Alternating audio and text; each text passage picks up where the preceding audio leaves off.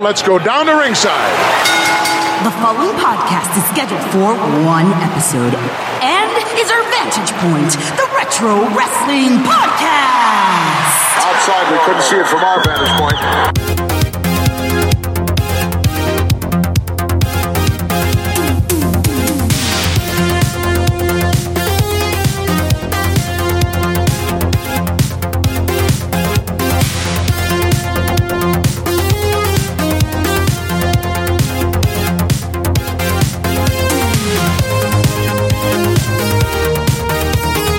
Hello, wrestling fans, and welcome to episode number 120. It is the season 12 finale of Our Vantage Point, the Retro Wrestling Podcast. Glad to be with you here on this Monday, March 4th, 2019. I, of course, am Joe Murata alongside Michael Quinn. How you doing there, Michael? Howdy doody. How's it going, man? It's March. You happy? Yeah, it's March, all right. March Madness. Does that mean it's going to get warmer soon? Oh, I, we can only hope so, Quinn. It's been an up and down winter here. Uh, Yep. I'd say it's been a little warmer than usual, but we've had some cold Slightly. ones. Yes, It- it- when, they, when the cold comes in, it, it's merciless. It's like Vince McMahon or something. it's no mercy the Yeah. pay per view. And Yeah. uh, folks, thanks so much for having some mercy and listening to us here this week as we wrap up season twelve here to kick off March. Quinn, we've got some interesting topics in store for the fans, but before we get to any of those topics, I want to remind you guys if you haven't yet and you have a Twitter, you can go to at OVP Podcast and follow us there. You can also send us an email if you'd like. We do accept emails at ovppodcast at gmail.com. That is vppodcast at gmail.com. But Quinn, the best internet presence I think that we have right now is over on the Facebook group. Michael, So we're at facebook.com slash presents. Not spelled like presents from Christmas, but like presents Yeah, with a C. Yes. Yeah, that kind of spelling. on at apples with a Z. Yeah, yes. Um, it has a search bar. Ever hear this?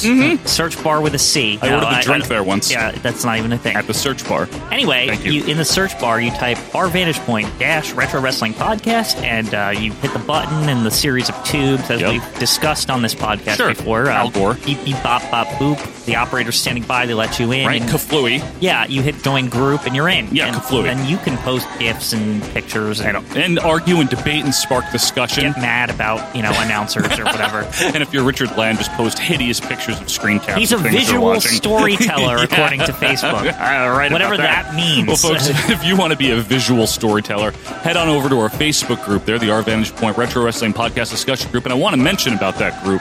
You know, a lot of places on the internet, maybe Twitter included, and other groups and forums and chats and things like that. You know, there tends to be a lot of sniping and negativity, but we don't really try to uh, encourage that type of behavior. It's more of a all-encompassing, welcoming environment, Michael. You say that until we get like a Discord server or something No, eventually. No, no. But go to the group because it's fun. Uh, it's like the Ellis Island of retro wrestling groups. Whether you've been a fan for a really long time, maybe you're just getting back into the current wrestling, or maybe you've only been watching wrestling a few years. Maybe you've only watched WWF, or maybe you've watched everything.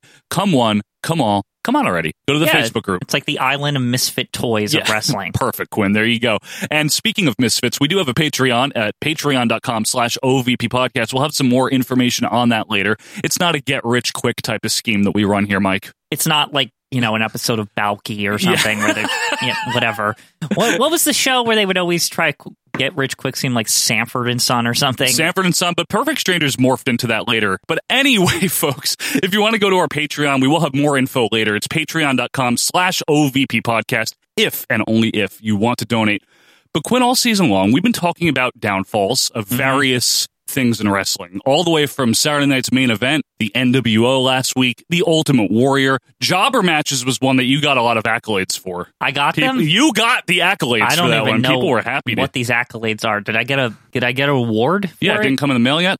is it like a trophy? Yeah, it's a trophy. You didn't get it yet. You got to put it Ah. on your mantle that Does you it, don't have. Does it have a Brooklyn Brawler on it? Is yes, it does. this about Doink? It's about doink. But folks, this time around here to close it out, the big discussion here, and we want your thoughts. Of course, you can let us know on Twitter, email us, or just join the group. It's the easiest way. Quinn, it's the downfall of the ratings. Raw ratings. Lowest rated Raw in the history of the show. Third Yeah, well, hour. lowest rated almost hour. below 2 million viewers. yeah, the ratings. Remember those? Remember when they mattered? Because Yes. nobody seems to give a shit anymore. Just Fox hands you a bunch of money. They're like, it's like, oh, these ratings suck. Here's a billion dollars. Now, a lot is made by, let me put this kindly, amateur wrestling journalists. Are we amateur wrestling Uh, no, journalists? no, Okay. never. Don't ever. And WWE Raw got a 1.22 rating, Doug. And a lot is made of the ratings. You know, they're horrible. They stink. They suck. And it, Well, hey, hey, they do. if you graph them out, you know, if you have that kind of time on your hands or you look up a graph, you'll see they have steadily fallen since like 2001. Oh, with yeah. only a very brief chip back up in like 09. Interestingly briefly. enough, I think we're at a point where the ratings are lower than like the highest TNA ratings ever now, yeah, I like- think you're right. which is I don't have insane numbers in to front of even me. think about. It really is, and a lot is made of it. You know, why doesn't WWE care? Why did the ratings go down? And the apologists of WWE, and I don't even mean that negatively, say, uh, "Well, people don't watch as much TV as they used to." Well, and they there's, don't. There's truth to that.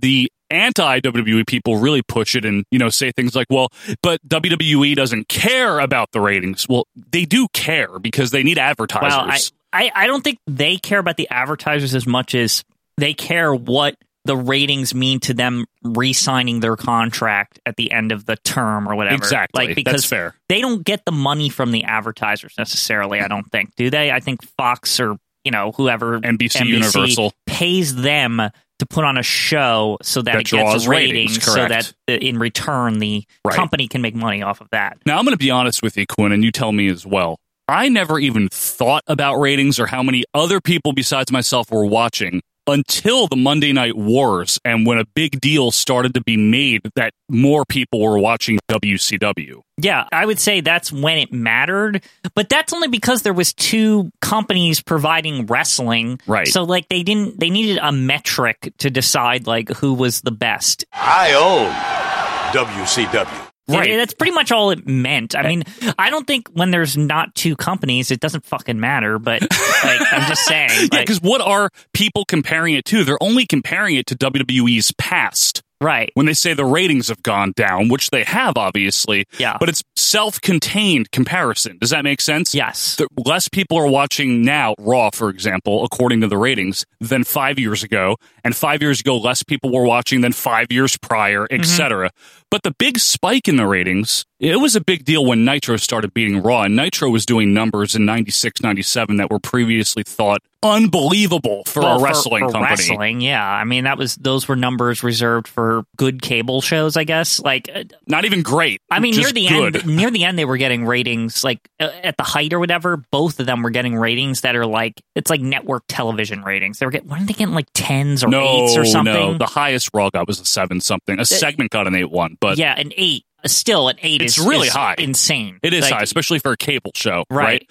That was the height of the ratings war was 95 to about 99. After that, WCW fell off the charts, right? But WWF was still really strong. Yeah, they were. Those ratings were still high going into the early two thousands. Right. They, were- they weren't anything to laugh at or anything. Right. They weren't like a joke. Fours, fives, you know, Yeah. into 01, into 02. And then they started to fall off, folks. And f- I guess first, let's talk what do we think happened here? Can I present a theory to you? Sure. there were less stars after about 2003. Austin was gone, The Rock was gone, Mankind was gone, and some of the people that really drew interest from the fans were no longer there. But I've got a portfolio that has beat the stock market seven out of the last seven years. Who the hell cares? Uh, I mean, I think there's always going to be your stars. I think it's what you do with said stars is what gets ratings. Okay, like And- what? and it- always what got ratings, in my opinion, if you look, was unpredictability. I think Bischoff hit the nail right on the head when he started Nitro and figured out that it's unpredictability that attracts viewers. Because if you turn on a program and you really like you it has a reputation for like I don't know what's going to happen but it's probably going to be outrageous Right. and like uh, something I've never seen before everyone's going to tune in every week So, for example, the first year of Nitro had that feel to it, right? Right. With like Lex Luger coming out on the first one to set Yeah. a precedent. And then WWF had that feel through a lot, throughout a lot of 97, 98, 99. Yeah. Into 2000. What the hell's going to happen? Yeah, I mean it's it goes to it goes like that with any television show. Like historically, like for example, um, remember the whole Who Shot Jr. with Dallas, Dallas, yeah, and stuff sure. like that. Yeah. the reason people like why that was so highly rated is because people wanted to know who fucking shot Jr.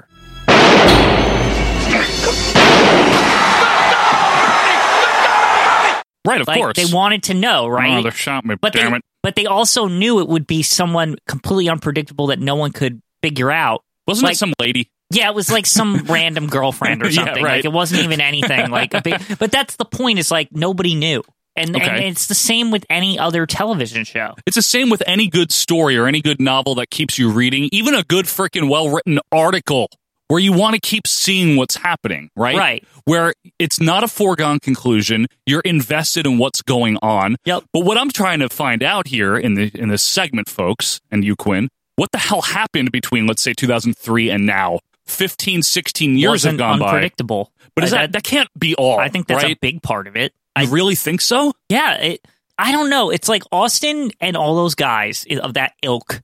They really were ridiculous week to week. I mean, like it really was. It wasn't crazy. just Austin either.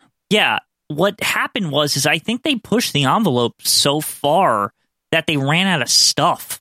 How could you surprise an audience that's like Seen a after- milk truck. Yeah, it's seen a fucking milk truck A and a Zamboni, Zamboni, right. and a and a Corvette get dumped with uh, cement, cement, and, like, the uh, and, like bedpan. yeah, like people like getting attacked, thrown off bridges, and like sh- you know, it's like the TNA out the ass, right? Tits Yeah. and ass, I mean, not yeah, the like promotion. women just taking their shirts off at random.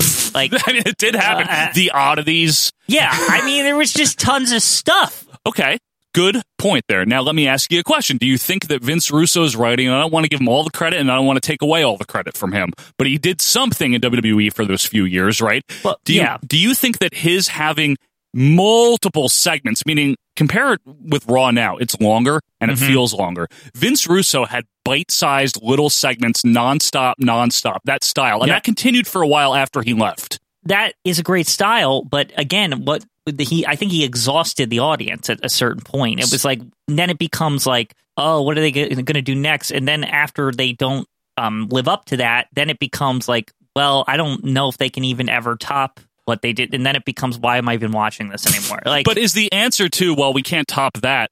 Put on you know twenty minute matches, multiple twenty minute matches on Raw. No, it obviously doesn't isn't draw because ratings. that's not. So I felt like they they transitioned. They tried to placate to like their hardcore audience. It was like, well, they want wrestling, so let's give them that. And then everything turned into like twenty minute match here and there, five star match. Yeah, Five star match and six star match. It's a little out of control. There's no balance to it anymore. well, that's part of the problem, I think. Now, personally, the reason I don't watch Raw with any regularity, and I haven't for several years, I guess I can answer my own question, is because it's boring. Right. It's It too long really- too, but I mean that. Let's take the Nevertheless. length out of it. I Take mean, the like length even out. at the height, like Nitro was like three hours, and people were like, "This is fucking awesome." Like Yeah, it- nobody was complaining. Right, it- like, uh, right. Yeah, it was three hours during a, a good period for Right, it still yeah. in '98. Yeah, it was like w- we want more of this. Right. I want to spend three hours in front of my TV, not knowing what the Yeah. hell's going to happen. Like, I don't want to pin it all on the length. I mean, it is long. Fine, let it be what it is. but right. We can't. You know what? Nothing I happens on the show is my problem. think, right. I we can't pin it on the length necessarily because the at the height they were doing that length and they were just everything was just fine and nobody cared. Nobody was saying like I don't want more of this. Right. I, I think another problem, Quinn, we were talking about the wrestling matches. Look, I love a good wrestling match, but here's the thing I like a good story and characters better. I'm going to give you an example. Maybe you can relate to this, Quinn. You like Rocky, right? The movie yeah, Rocky. the movie Rocky. I like all of them other than five, but Yeah, five stinks. the ones even after five are good. I know. Creed and all that Yeah. and Yeah. Rocky Balboa. Anyway, what's the big climatic point, the thrust, the crux of the first Rocky movie? Like what what is the big scene at the end of the movie? It's a big fight. It's, Right. it's it's the big boxing match. Right, okay. Now, had there been no exposition, Yeah. had we not known anything about Rocky, anything about Creed, Adrian. anything about Adrian, Mm. And right? Paulie Mickey, and- Paulie, all yeah. these people, had they just come out and had a boxing match, would anyone care? No, I- Exactly. I don't- and that's that's why you don't care about the fights at the beginning of the movie. There's no build up. Right. It's just him fighting Spider Rico, and you're like, "What is It's this?" the jobber Like, yeah, matches. Yeah, yeah, exactly. It's the jobber matches of the movie. And what has happened now is yes, wrestling is great. And I love wrestling and I like good holds and moves and things.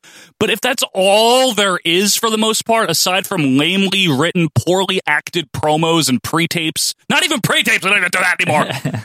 then who cares about the match? Good match. Like, it, it doesn't matter. well, I'd say who cares about the match when who cares about the big fight when you're seeing the big fight every week? That's the thing. Like it's like every Raw now is like I don't know. It's like Seth Rollins in a 30 minute match against some guy, and it's like Right, and- and they're great, sure, and they're it's like- great. it's it's the big match, but with no build up. It's because someone spilled mustard on his shirt or something. You know what I mean? Like it's it's like You got mustard all over your lapels.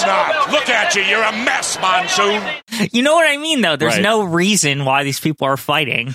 But here's the thing, Quinn. Another question, and we were talking about this b- before the show in our pre-show production meeting, obviously, Yeah, as you ate your McDonald's. What I was asking you is, you know, back in 1998-99, between WWF and WCW, Mm-hmm. there were upwards sometimes of 10 million people watching wrestling.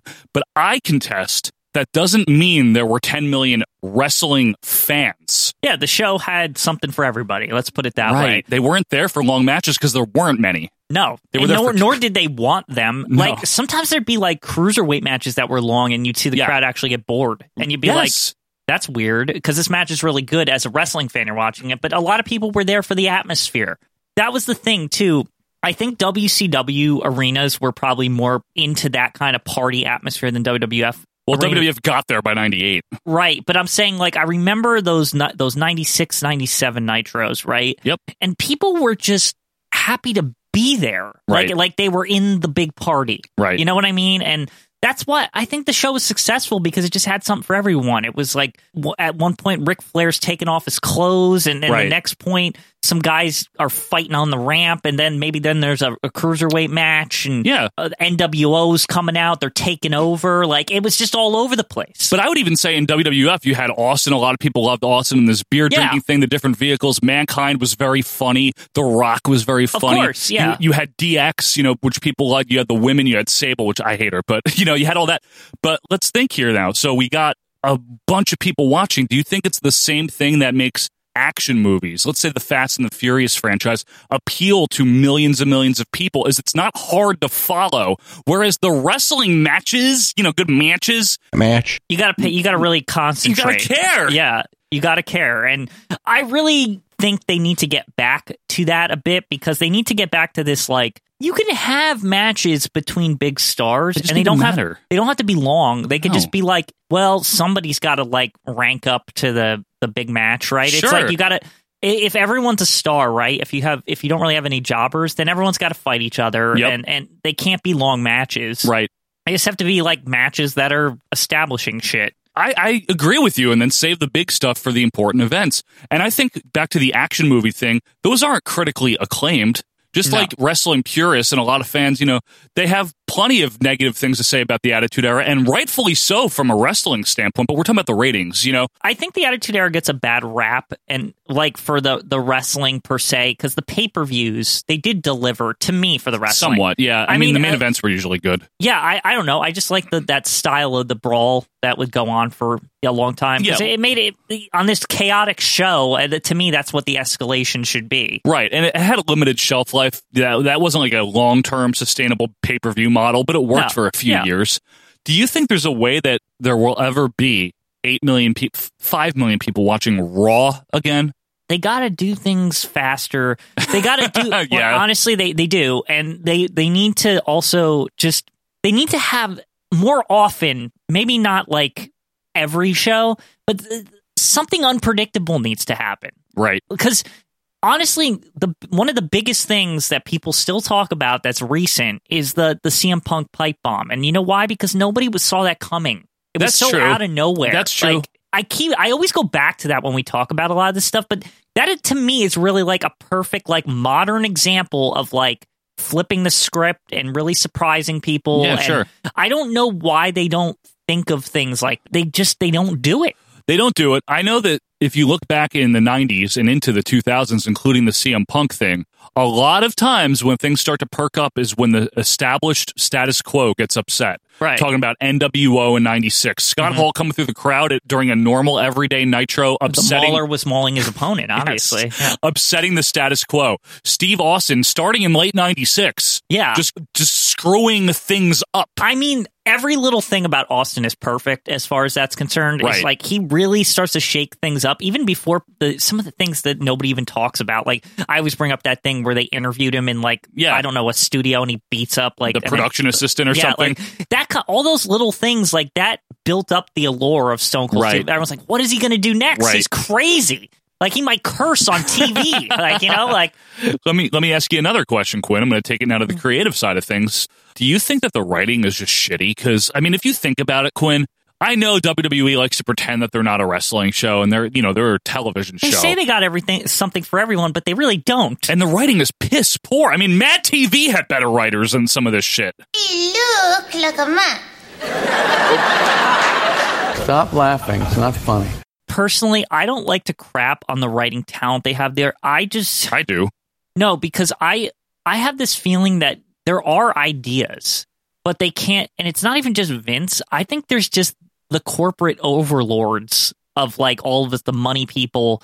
I don't think there's room to experiment around with ideas on their television show at all. Certainly not Raw, and Yeah. probably not SmackDown. Yeah. NXT, sure. Yeah, exactly. I, I think these writers, they probably very talented writers. They probably ca- they probably think up stuff all the time that gets like batted down, but they're like, we can't do that because Nestle's Crunch Bar doesn't like that. You know what I mean? So like, you- okay, so like- you, you think there are a lot of uh, great things that never see the light of day? of course, yeah. Okay, that's to- these people are talented. I'm not gonna like. They have resumes and stuff. There's not. We can't just say like, "Oh, these Hollywood writers, they don't know what they're doing." It's like well, you don't get to be a writer if you don't know what you're doing. You I know guess what I mean? you can be a bad one though and work for something be, good. You can be a bad one, but I h- I really doubt that it's like as open and shut as they're like out of contact with the audience or something. Like I really think that there's just they literally can't do they're hamstrung by like their sponsors. Like I I, I truly believe that. So then there's probably no way things are ever going to get shaken up beyond a uh, a very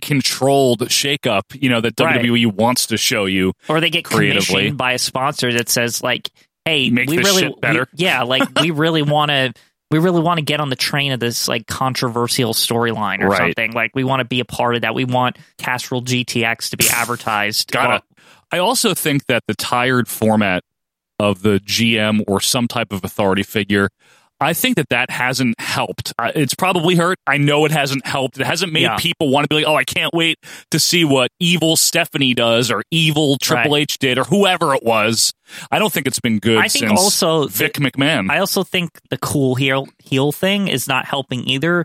You need a heel that's going to do something vicious and shocking that would really man is he really hurting him like that that is the, the audience questioning themselves that kind of thing Yeah, uh, but you know what it takes? It takes someone that the audience really cares about that gets something vicious and shocking done to them also. right Like Mankind was a perfect sympathetic face that if there a heel beat him up, they would boo the heel. yeah But we're- nowadays, who's a good sympathetic face, Quinn? And Yeah. we talked about this recently too. but i think we're getting tied up on like the fundamentals here but, I think- are the fundamentals the problem like is that Mm-hmm. partially, partially. I think so. I look, wrestling fans, and I am one. I am one. I'm just not currently watching Raw on a regular basis. I still like wrestling, and I can appreciate I, can good I ask wrestling. you a, a perfectly honest question Yes, like Quinn. on This- the air here Only us and a few million people listening. Yeah, yeah, million. Sure, like we have those ratings. No. Anyway, what would it take to get a person like you to watch the pro? Like in all seriousness, I and you're you know you have a family now and and stuff like Right. what what would get you to say like this sounds interesting? Maybe I'll watch this. You know what I don't mean? Know. I don't see if I if I knew, then I'd probably be ahead of it already. I'm sure I'd probably there's be t- ahead of the story already. I'm just saying. I'm sure there's television shows you watch now, even as a you know older adult. You know, I'm 33. I'm but not 53. I, I'm just I I just mean like a adult. you mean male. we're not kids anymore? yeah, is we're what not you're kids. trying to I'm say, saying Glenn. like what would get you to. I'm It's- sure you watch shows, so it's, like it's yeah. We watch The Masked Singer. My wife and I. yeah, you I wanna don't know, why? what that is. Are you serious? The Mass Singer. The Masked Singer is where f- actual famous people compete in total head to toe costumes. What? And they sing songs each week, and the panel of judges has to try to guess who they are. ah, It's actually really good. And you know the reason we watch it? why? Because it's different. I've never seen a show like it. Apparently Okay. it's Korean or something. Because I want to know who the people are ah, under the mask and because I appreciate the talent and hearing the performances. so si- saying that right? yep.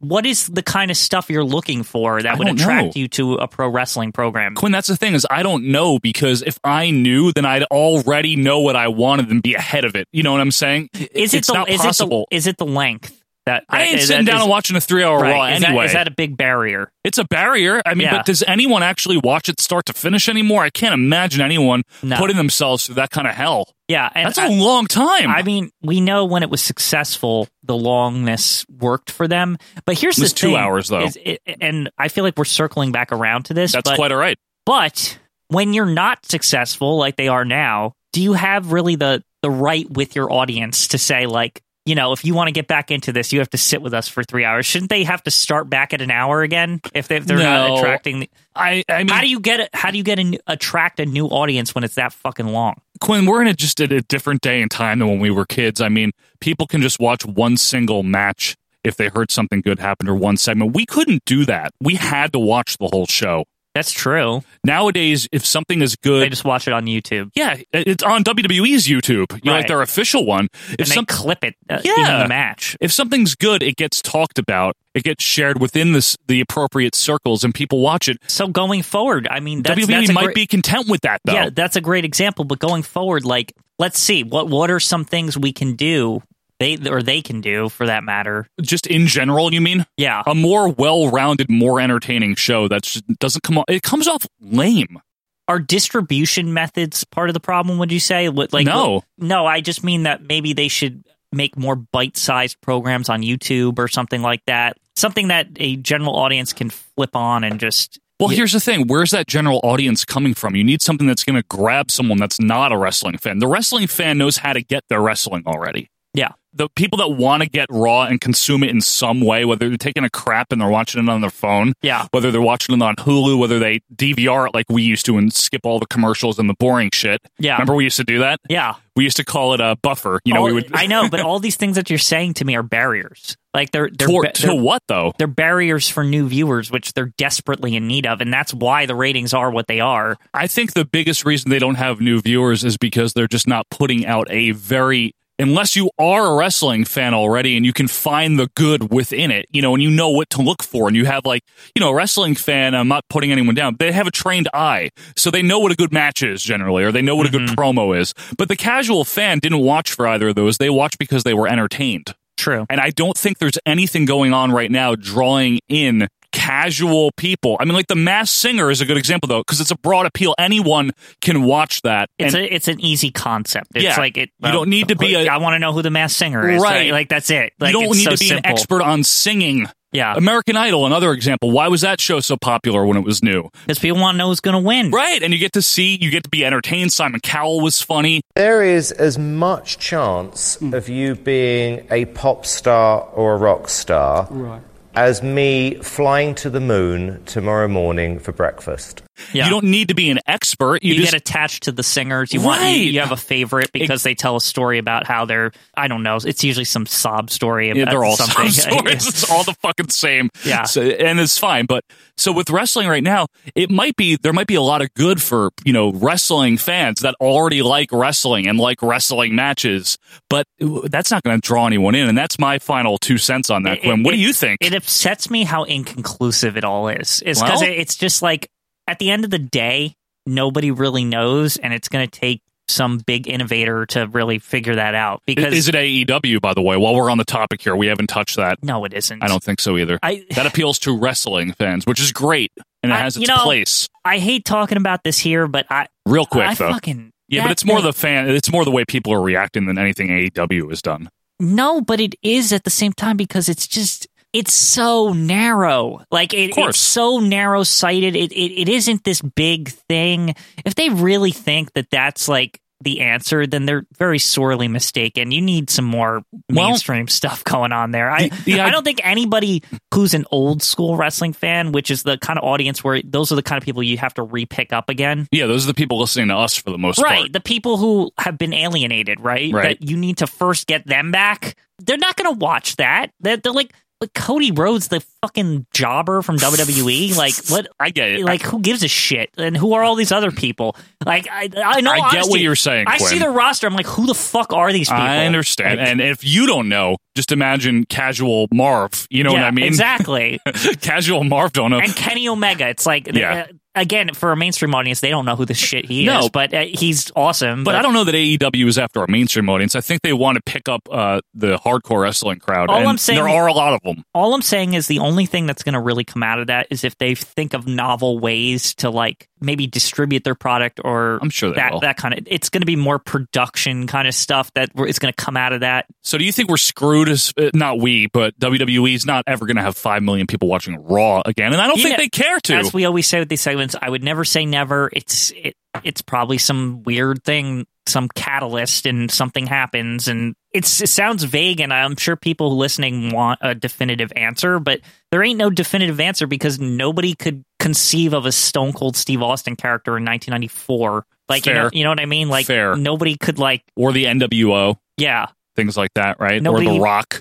Everyone thought it was going to be like a Lex Luger type, right? They thought like Mm. uh, we'll just it'll be the next Hulk Hogan, Right. Like, you know, Mm, it's fair, Quinn. and probably right now everyone thinks it's the next Stone Cold Steve Austin, but it's probably something completely different. Great way to put it Yeah. out. I think that's an honest answer. And folks, let us know what you think happened to the ratings. And what I mean by that is, why did people stop watching in mass over the years? Why did you stop watching if you did? Let us know what you think, if the ratings even matter as much as they used to, if they're ever going to achieve some semblance of the heights that they were once at. Let us know. You can do that by reaching us on Twitter. You can join the group or send us an email if you like. But Quinn, when we come back, two more, two more announcers for the definitive top 10. Let's find out who they are. It's Royal Rankings, and it's coming up right after this.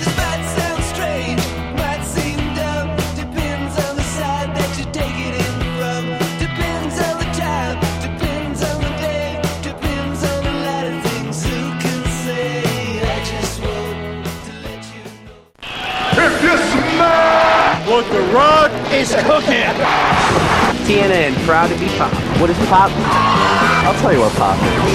Definitely The Rock. The Rock. He's really sexy. I love The Rock. Gotta love the rock. The people's elbow.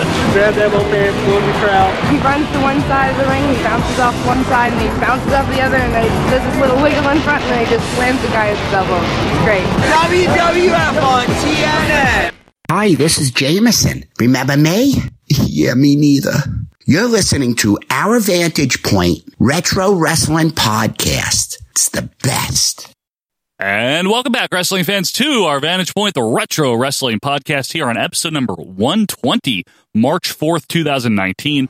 And before we get to the final Royal Rankings of announcers, just wanted to remind you guys, like we said at the top of the show, Quinn, we do have a Patreon. Yeah, we have one of those. Yeah, we do. It's available at patreon.com slash OVP podcast. A couple of rewards tiers there for you to check out, but the $5 tier is the newest one, Quinn, and we have out right now a full length, it's like two and a half hour Wrestle, long. WrestleMania 1, the review. The review. The review. It was a uh, wonderful show um, that had Doink in it. Lots and of Gino. Bruno San Martino's son.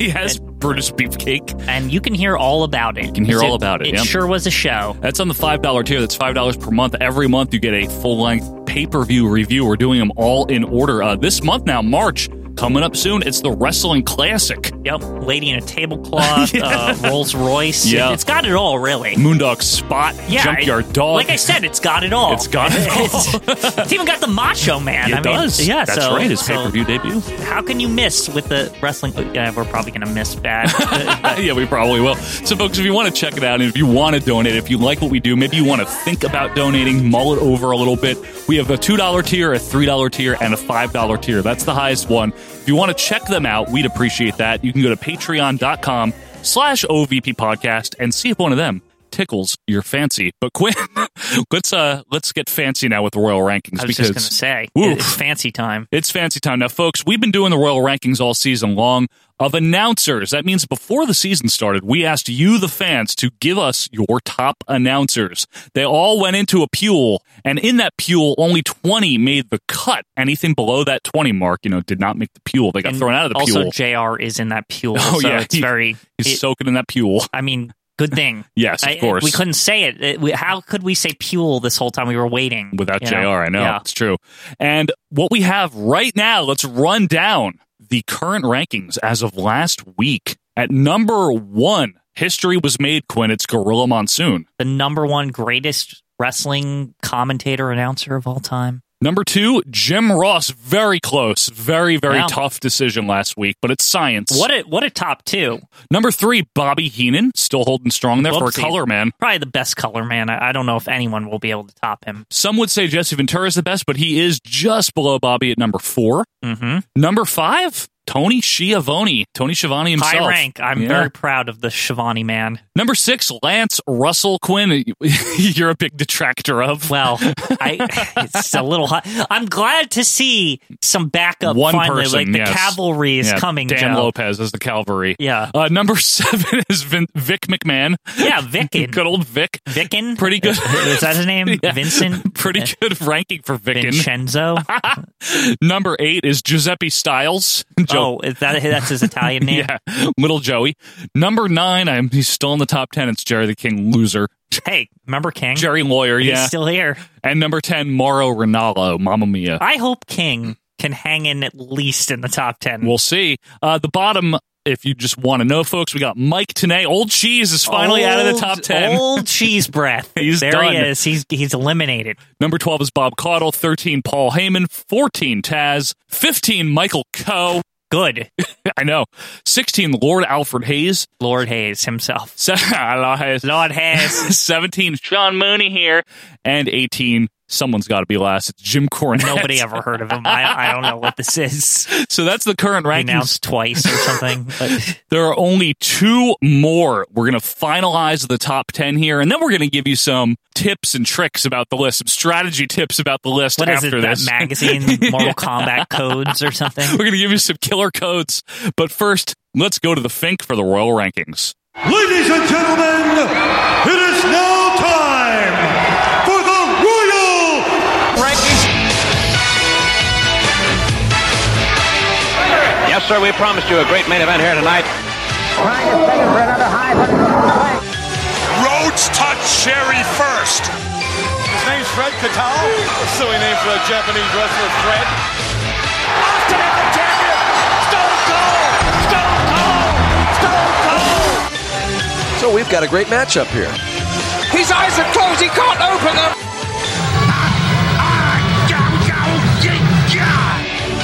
All aware, Papa Struggle pulling him from the line, always pulling him, the ring is all full footed, all wrong, all. Stop!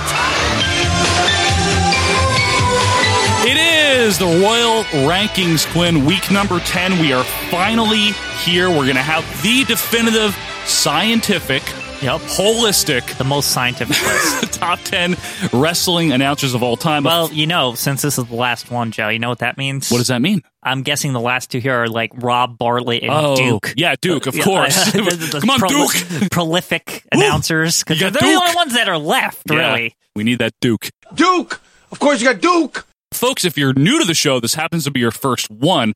Just to quickly explain here the way the rankings work. Well, first of all, science. But second of Yeah. all, it's not just who's technically the best at maybe calling a match or knows the most moves. It's not just who had the longest career or was on the most stuff. It is a holistic, intrinsic, I don't know what that means, combination of factors. You know, we do experiments here in the lab, the or, OVP or- lab. Or as layman's terms, it's everything. it's pretty much a little bit of everything. Quinn and I put two men on the list this week. We're going to find out where they fall. And you can, of course, be sure to let us know yours. Do that on Twitter at OVP Podcast. You can email us or join the group. But Quinn, the time for talking is through. The time for turkey's done. The time for turkey is done. Survivor Series, it's time for turkey. Stop it. Let's all find out now who drew number 19.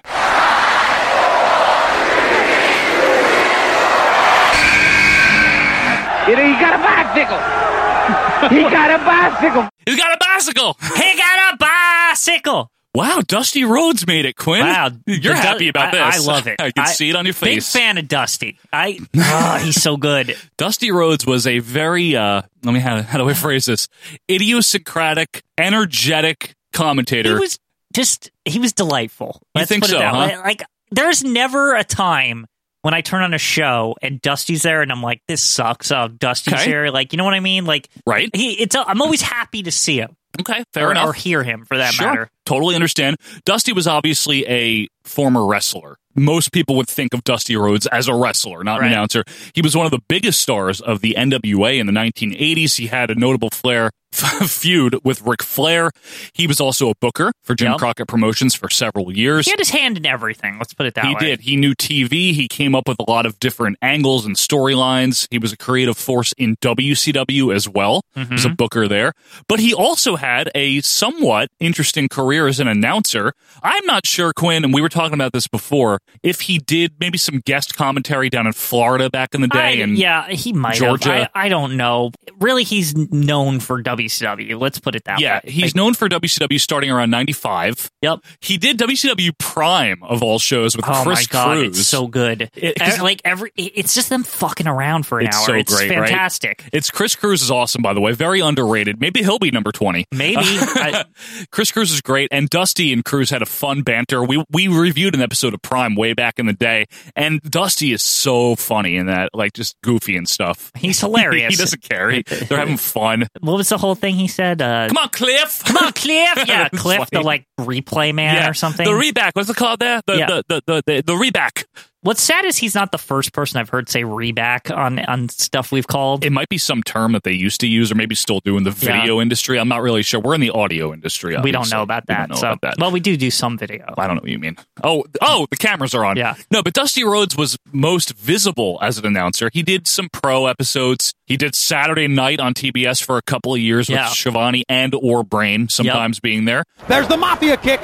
There it is. And he- where do you get all this? The German suplex, the mafia kick. I, I do my. It's my job. He kicked him with the bottom of a 12 and a half boot right in the middle of the mush.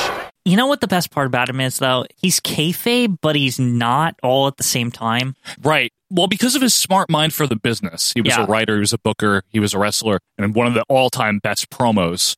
And he was very charismatic. What he was able to do is get everything over Yeah. that needed to be, but also not take it all too seriously. Yeah, he That's was what he just, did. was just a lot of fun. It's was like, fun. It's like he was aware that you're watching a wrestling program and you know a thing or two, but you don't know everything. Right, and he would yeah. just kind of play with those ideas. Yeah. like you know what I mean? And he was so entertaining. yeah, He, he really was. there's he makes it go by really quick. Yeah. I love him, Tony, and Bobby. They did a lot of pay per views in 96 and 97 also It's together. one of the rare three man teams that is actually, Actually like good. considered good. they, Like, they are. They're fun. yeah, I'm it- sorry. it They really, are. They really are a good time. And then sometimes when Tanae, like, because Jeez, voice. Dusty's really funny with Tanae. It's like, God, the professor, how does he know all this? Big like, hunk of monster in his Yeah. mouth. I know. No, but you're Old- right. old cheese breath. How do you know that there? But like, you know, we like these little dusty lines. Like obviously he's got a bicycle, but uh, Yeah. Hog Wild 96, bull hit it with a nunchuck. She got a nub chuck. She got a nub chuck. Into the midsection. Boy, hit her with a nub chuck. I mean, it's stuff like that. Shit like it's, that is- it's stuff like that that only Dusty Rhodes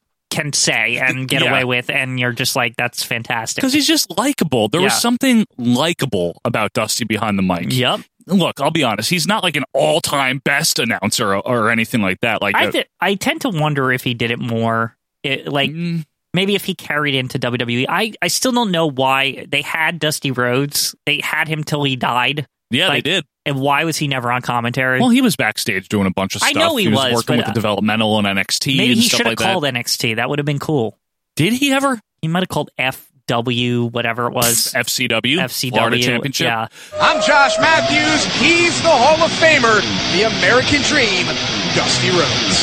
I tell you what, this this sports entertainment matchup here tonight is just amazing, man. We're going to start right off the bat with something hot. One thing about Dusty, like I said, is he knew what to get over and how to in his own unique way. He's like what former wrestlers like Billy Graham Mm-hmm. or Randy Savage or Roddy Piper should have been on commentary. He did it better than any of those three. because he had his he had the pulse of the product like he Yeah. knew what he was pushing in some way he's a lot like how we describe vince mcmahon you know like how Somewhat, vince yeah. mcmahon knows exactly what he's selling Mm-hmm. you could tell dusty like this is what we're doing and you didn't even have to tell him much but he, he seemed to know instinctively like what they were pushing. what points to hit, how to get it over, things like that, right? Right. Didn't you say something to me once about how he sold you on the World War III concept? Yeah, I was saying during the break today, I was just like, I remember like Dusty showing me the three rings and talking about it and just being like, you gotta watch this, Babette. like, three rings. And it's such a terrible idea, and it's such an awful. What's going to thing. happen? There's so many wrestlers. Like, you know what I mean? Like, that's Dusty Rhodes. Right, Like, yeah. he is just so good at hyping complete garbage to make it seem like it's like the best thing you've ever watched in your life. Right. One of the more likable, maybe most likable announcers too on this list. Yeah. Honestly, I mean, he's really likable. How do you Yeah. not like Dusty Rhodes, the announcer? And I think that's what's going to make it so hard when ranking him against really respected announcers. Right. It's just like, damn, it's fucking Dusty. He's like, how fun. how am I going to like? How can I say he's worse than people? Right, because even though he might not have, he he comes across like Dusty Rhodes. You know, he's he's idiosyncratic, like I said, and flamboyant, and he talks funny, Yeah. and he says things weird. But even under all that, he was still putting everything over. Right, there was he- not one thing he wasn't excited about. He's still conveying the message, Absolutely, and in his own way. bringing an enthusiasm Yep. that not everyone would. No, I mean it, it it is really hard to replicate the enthusiasm he had for utter shit. Sometimes, like I Right. don't know how he did it. Right, like some of those, you know, prime matches or Saturday night stuff. There was nothing good going on, but he No. hard working Bobby Walker and stuff. I, eh, only he could get. Right. could It's not even get- his name right. could go on and on about hard work Bobby Walker. Yeah, and like, say his who name gives wrong. a shit. Like, right. Hard working Bobby Walker, he's the best. You know, Yeah. just shit like that. Hardworking Bobby Walker dealing on the gambler. Gambler say, whoa, wait a minute, let me get out of here. just Dusty was, you know, had a style of his own. I really like him. We'll have to see when it comes down to ranking time. I don't know about his chances of even cracking well, the top we'll have ten. to Quinn, see I don't one by know. one. Like, Yeah, we'll, have, to, f- work him through the the bottom ten. I and think see. so. I, I think he might be able to scratch in there. It's Oh. possible. I don't know, Quinn. I love him though. I, you know, what? I think I appreciate him more now than I did at the time. Yeah, T- I think I took him for granted a little bit in we the did. nineties. I think we all did. And now that he's gone, um, but not that he commentated a lot in his later years. No. but like I don't know. Like even just the idea that we can never get Dusty back and like have him on commentary for a night kind of sucks Right. to think about. Yeah. 'Cause it's like he could get. Like to be honest, we were just talking about these ratings or whatever. Sure. I could see him taking the utter bullshit that's on TV now and like making it sound like it's the best thing you ever saw. And look at Seth Rollins there with the abs, baby. Yeah, You know? exactly. Like, yeah, and you would be like, yeah, look at his abs. and look at like, the way he fires those punches in. You know, Uh, yeah. like these little things. like, and I would totally like just agree with him, Right. Like, because he's Dusty Rhodes, and he just, I don't, he just has a way of saying things. And look at the way Elias plays that guitar, Daddy. Look at that. That's a D minor. Is that a D minor there, Michael Cole? yeah, exactly. And- oh my God, what, See what what have I we mean? done? Like, now I want to see that. Like, Is that a D minor there? Is what, how do you play that chord? I don't there, know, Daddy? Dusty. yeah, yeah, right. Cool with that, Panem. I don't know, Dream. Well, anyway, that's Dusty Rhodes. I'm glad he made the list. Yeah. Makes me really happy that he got voted in.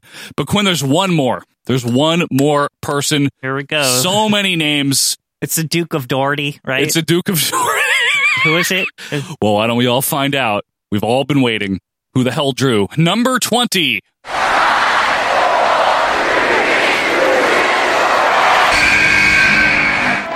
Thank you very much. Truly, this is a momentous occasion. high vertical suplex. Really pulling a Hulk Hogan here, Gordon's. Well, Gordon Suplex. It's Gordon Suplee, Gordon Soley, coming of in course. at number 30 except it's 20 It's twenty. yeah it's an eighty-eight Rumble. Yeah. Uh, he is known Quinn as the dean of the wrestling announcers. He's a real dean. he's a real dean I mean, remember someone's- him yeah, someone's The- gotta be a the dean. first smart person or whatever yeah, not Dean Douglas. yeah Gordon is someone that I appreciate more than Quinn does. For the record, here, i think he's good let, let me get You that better. out. let me You get, better. That, get it out of the way he's good i just i don't know i think he's better in certain situations than others i think it's a little overblown that he was like 100% of the time this the perfect wrestling announcer he's got the bob backlund stigma oh, the- here we the- go. the- the here we whole- go. did this a while, so of course he's number one, or Listen. you know whatever. That the Bruno San Martino, you Right, know, like yes. it's all that shit again. Well, Gordon Sully worked for many promotions. He also had many names because he was born Francis Jonard Labiec, and then he Who? was later Jonard Pierre Slobrum. He's also whatever. named John Pierre Lafitte. He was also John Pierre Lafoot, uh, but Gordon Sully is how most people would know him. And he was a wrestling announcer for a long freaking time, early 60s, late 50s. He notably worked for two big promotions. Championship Wrestling from Florida was his main home base, and he also then was in Georgia Championship Wrestling. And he went to the Crockett's when uh, Championship Wrestling got absorbed kind of into JCP. And he was a WCW announcer all the way until 1995. Well, we'll find out. Meanwhile, Julio Sanchez is getting set to take on Ming. By the way, tonight on WCW Saturday Night, 6.05 on TBS, uh, we'll uh, have the uh, Dave Sullivan uh, date with the Diamond Doll. he was good. It was just like Gordon's great. Sometimes I just I don't know. I can't I can't think of him as the best of all time. Well, Like, let's a get. lot of We'll people- wait until we get to the rankings here, Yeah. Michael. Don't be putting Go- the cart go- before the horse go here. on, go on, Gordon Gordon. Gordon had a a one hundred percent distinct voice and style. Yes, he did. All right, let's let's be fair here. He had that gravelly, "Hey everyone, I'm Gordon Solney, and there's a high vertical suplex." Just Mm-hmm. cool voice, totally different than anyone else. And I'm talking different than people I really like. Different than Vic McMahon, Mm-hmm. different than Jim Ross, different than Tony Schiavone, Lance Russell, Bob Caudle, anyone. Mm-hmm. As any good announcer, he's unique, distinct, Like, right? it- he's great.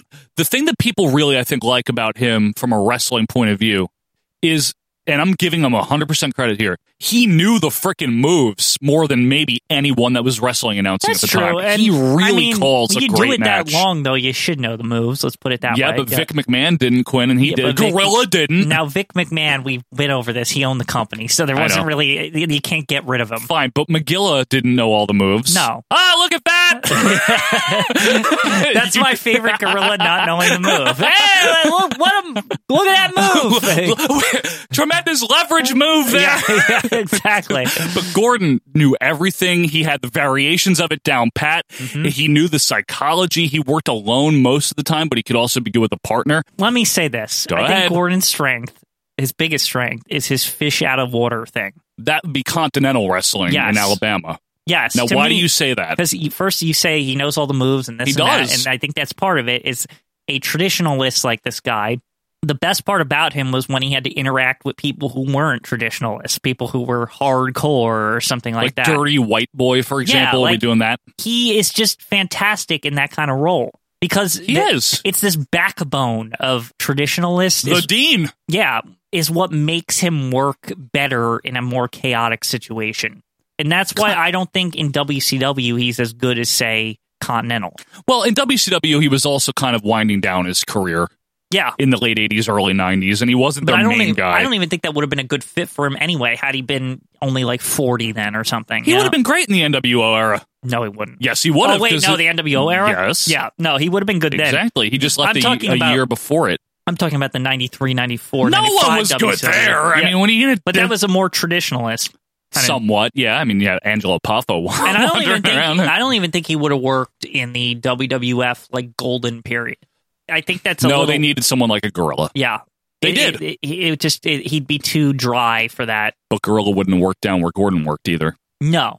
Okay, Well, so it's because two the- different Yeah, things. his his audience they liked what they liked, and they didn't Right. like people like Gorilla Monsoon. No, no, no, no. Very northern. Remember, not folksy. Gorilla is urban folk. urban folk. That's yes. right. But Gordon, man, I think, especially, you know, it was coincidental. We watched that championship wrestling from Florida last week. Gordon carries a broadcast like few others, maybe like no other. His smooth delivery and segues and transitions, the way he gets over matches and angles, but he's so official and matter of fact about it, in, Yeah. which is why also he does work when it's something a little fish out of water. Sometimes he's also funny in how matter of fact he is about it. He there is a bit of humor to it, which I'll give him credit Oh yeah, for. he's not stoic. You know, thank you very much. You know, like almost Mm-hmm. Yeah. sarcastically and Right, deadpan yeah. and stuff. But the great thing about Gordon is that he is for the Southern wrestling, especially that he covered. He's what an announcer should have been during that period of time. He I called agree. the moves. He treated it as sport. Yep. Which guys like Jim Ross and Tony Schiavone earlier in their careers clearly, especially Jr., are modeled on Gordon Soley's style. Now, do you think ultimately that this focus on sport wouldn't have um, served him well had he been, you know, younger when all this boom and and then the 90s came about and everything how would he have been able to serve that type of product JR was able to. It's true. I'm just I'm just JR saying was raised in the Soli vein, Yep. I- but I- he adapted.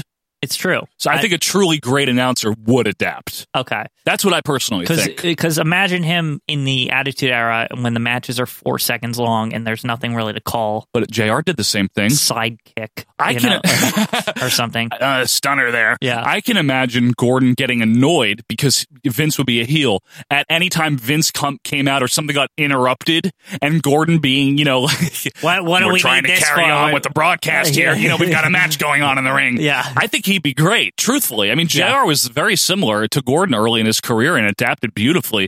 You know, Quinn, Gordon had a board game na- named after him.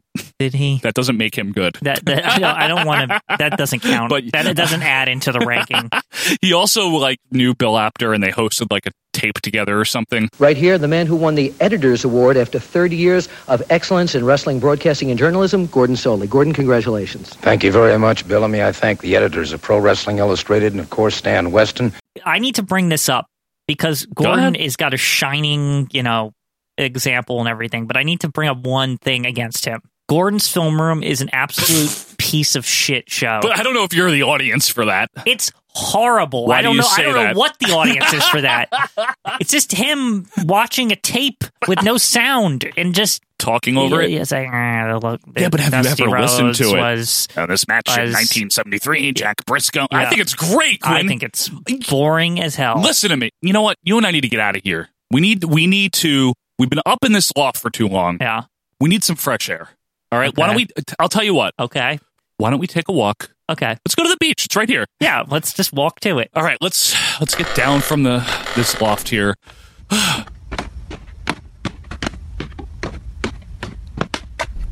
Because Ah, it's nice out, eh? uh, it's really nice out, Yeah. isn't it? It's a nice, Yeah, it's beautiful, beautiful. day here Yeah. for March too, especially. um, Yeah, on. I, I can't believe the temperature is 50. Man, let's walk across the street here. Okay, do you bring your trunks? No Uh, trunks. Not not in this weather. I thought we were just thinking, right? You have your trunks though, right? I have trunks Okay, in my you have house. trunks because you usually Yeah. lose trunks. I, you have to borrow my trunks or someone's trunks. Mm-hmm. Now that you say this, I don't know. yeah, if I that's have what the I'm saying. trunks. Oh, look, we're here at the beach. Wow. Nice, Look at all uh, those seagulls. I know, a nice fresh air, Quinn. And the reason why I took you here, Quinn, is I just want you to really appreciate Gordon Soul. What do I need to look into the ocean like I'm, Yeah. I'm Bret Hart sitting on a rock or something, looking at looking Yeah, out- looking out in exactly. the distance? Yeah, you need to sit here, just look at the nice Atlantic, the beautiful Atlantic. Watch out for that bird. Oh. The beautiful Atlantic Ocean. You just got to think about Gordon Soley and his film room. What he was doing was providing contact. Watch out for that bird. He was providing context. He was providing commentary for the period of time. He was trying to educate. He was a dean, Quinn. You have Yeah. to understand he was a dean. Was he? He was a dean. Watch out for that bird. Good This- lord, it all keeps this following bird you. Shit here. What is I this? don't know. Anyway, I just think that if you go back and you watch Gordon's film room, you're gonna really appreciate. Oh shit, that wave is coming right at us. Oh, fuck, damn it. My feet are all wet. Ah. What is this? All right, let's go back inside. Screw the beach here. All right, so Gordon Soley, despite what Quinn might think, he was probably one of the most influential announcers. I mean, he had just a, such a distinct style, a cool voice. He knew the moves. He got every angle over. He commanded respect.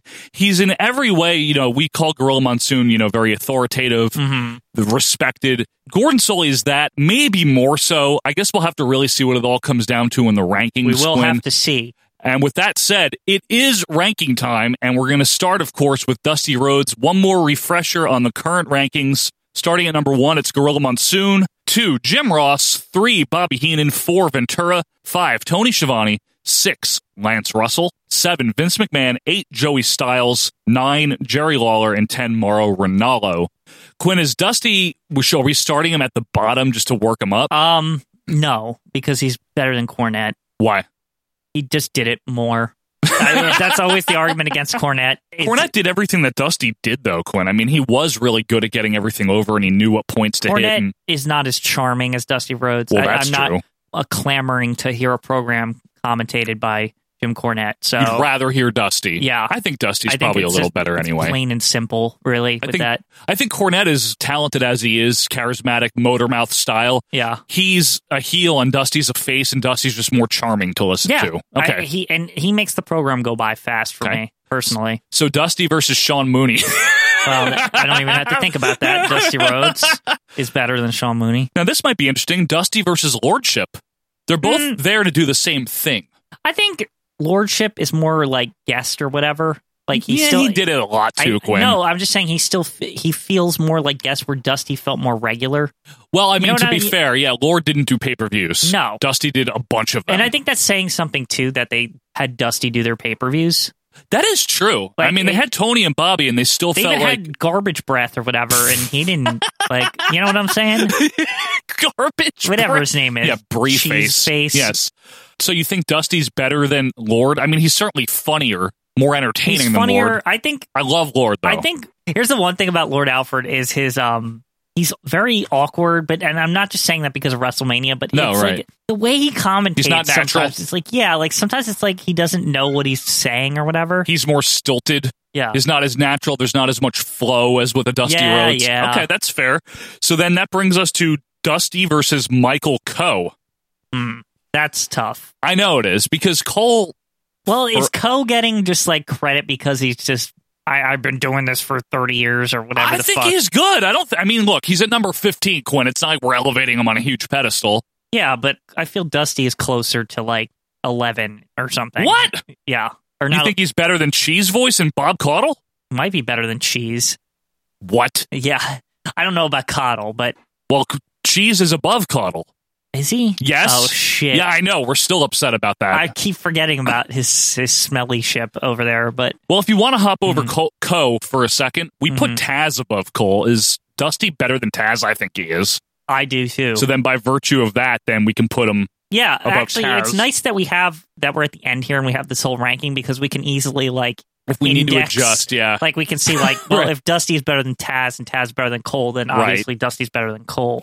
So that would mean that Dusty's right below Paul Heyman, Hmm. which is tough because that's, That's- supporting a lot I- of weight I think being this under is- Paul Heyman. This is a little closer to what I expected. yeah, or what I what I think, at least what the science is telling me, the beakers. Right, and all no, this, of course, yeah. the beakers and the lab Yeah. coats. I don't think there's enough room for both of them. Well, I don't think there's enough room for Heyman anywhere, but I think that Dusty's probably better than Paul Heyman. I hate to say. I mean, Yeah. Paul Heyman's a sharper wit probably and I don't know about that actually. He's Dusty's entertaining, he, pretty uh, sharp. he plays I- it Dusty- like he's not. You're right. Yeah, Dusty is playing somebody who's not supposed to be like you know Very Mis- bright. Mr. Intelligent, Right. But He in- really in, is. In in reality, he's the smartest guy in the room, Right. Like, you know what I mean? Like True. he he's got us all fooled that he's this common man, right? Yeah. I can't put Dusty above Caudle, so I think it's either he's got to I don't know about you. What do you think? I think I wouldn't put Dusty above Coddle. Coddle, this is the rare time where Coddle might beat somebody. Yeah, I think so. But I think it's either Dusty's right below Paul Heyman or right above Paul Heyman. What are you thinking? Hmm. I think he's just above him. Okay. I and- feel more comfortable with Dusty and like whenever he's around. And Paul, you know, again, I think the the length of time is so short. Yeah, I mean Paul as a major announcer, he did it a little bit in WCW. I even think Paul himself would probably say regarding Dusty, he'd Yeah. be like, "Of course he's better than me." Like that's that's just insane. Well, they both got stuff over. They both knew what to do. They were both entertaining. They were both charismatic. They both were promoters in a sense, so they knew Bookers, what they, yeah. they knew what they were talking about. but you you know. just think that Du- I Dusty think Dusty was slightly better on commentary. he edges him out based on body of work. I mean, Heyman did do WrestleMania 17. yeah, that's true. But that's the only big but thing he hey, did. I forgot forgot to mention Dusty did the Hogan heel turn. Here we go. Yeah, he was on the announce He was- crew for he's, that. one- He's one of the notable voices saying, like, when Bobby says, "Whose side is he on?" Get out of here! What are you talking about? Yeah, like, like, like, this is a dark day for WCW. You know, It's Doc Day, Tony. yeah. I can put him above Paul Heyman. I think he's more well rounded. That's not a fat joke. Uh, that time it wasn't. I think he is more well rounded than Paul Heyman. I think that they're both very good. It's neck and neck on a different day. The lab results might show something different, Yeah. you know, from day to day. But I think today they're shown in favor of Dusty. What do you think? I agree. But that's his final spot there, right? Because he's not who's, he, hopping who's he below? Caudle. Yeah, that's That- that's, that's about fair, right? Yeah, that's that's about right. Okay, that's fair to me. So that that finishes number nineteen. I can't believe old cheese is higher than him. well, But whatever. by proxy. yeah.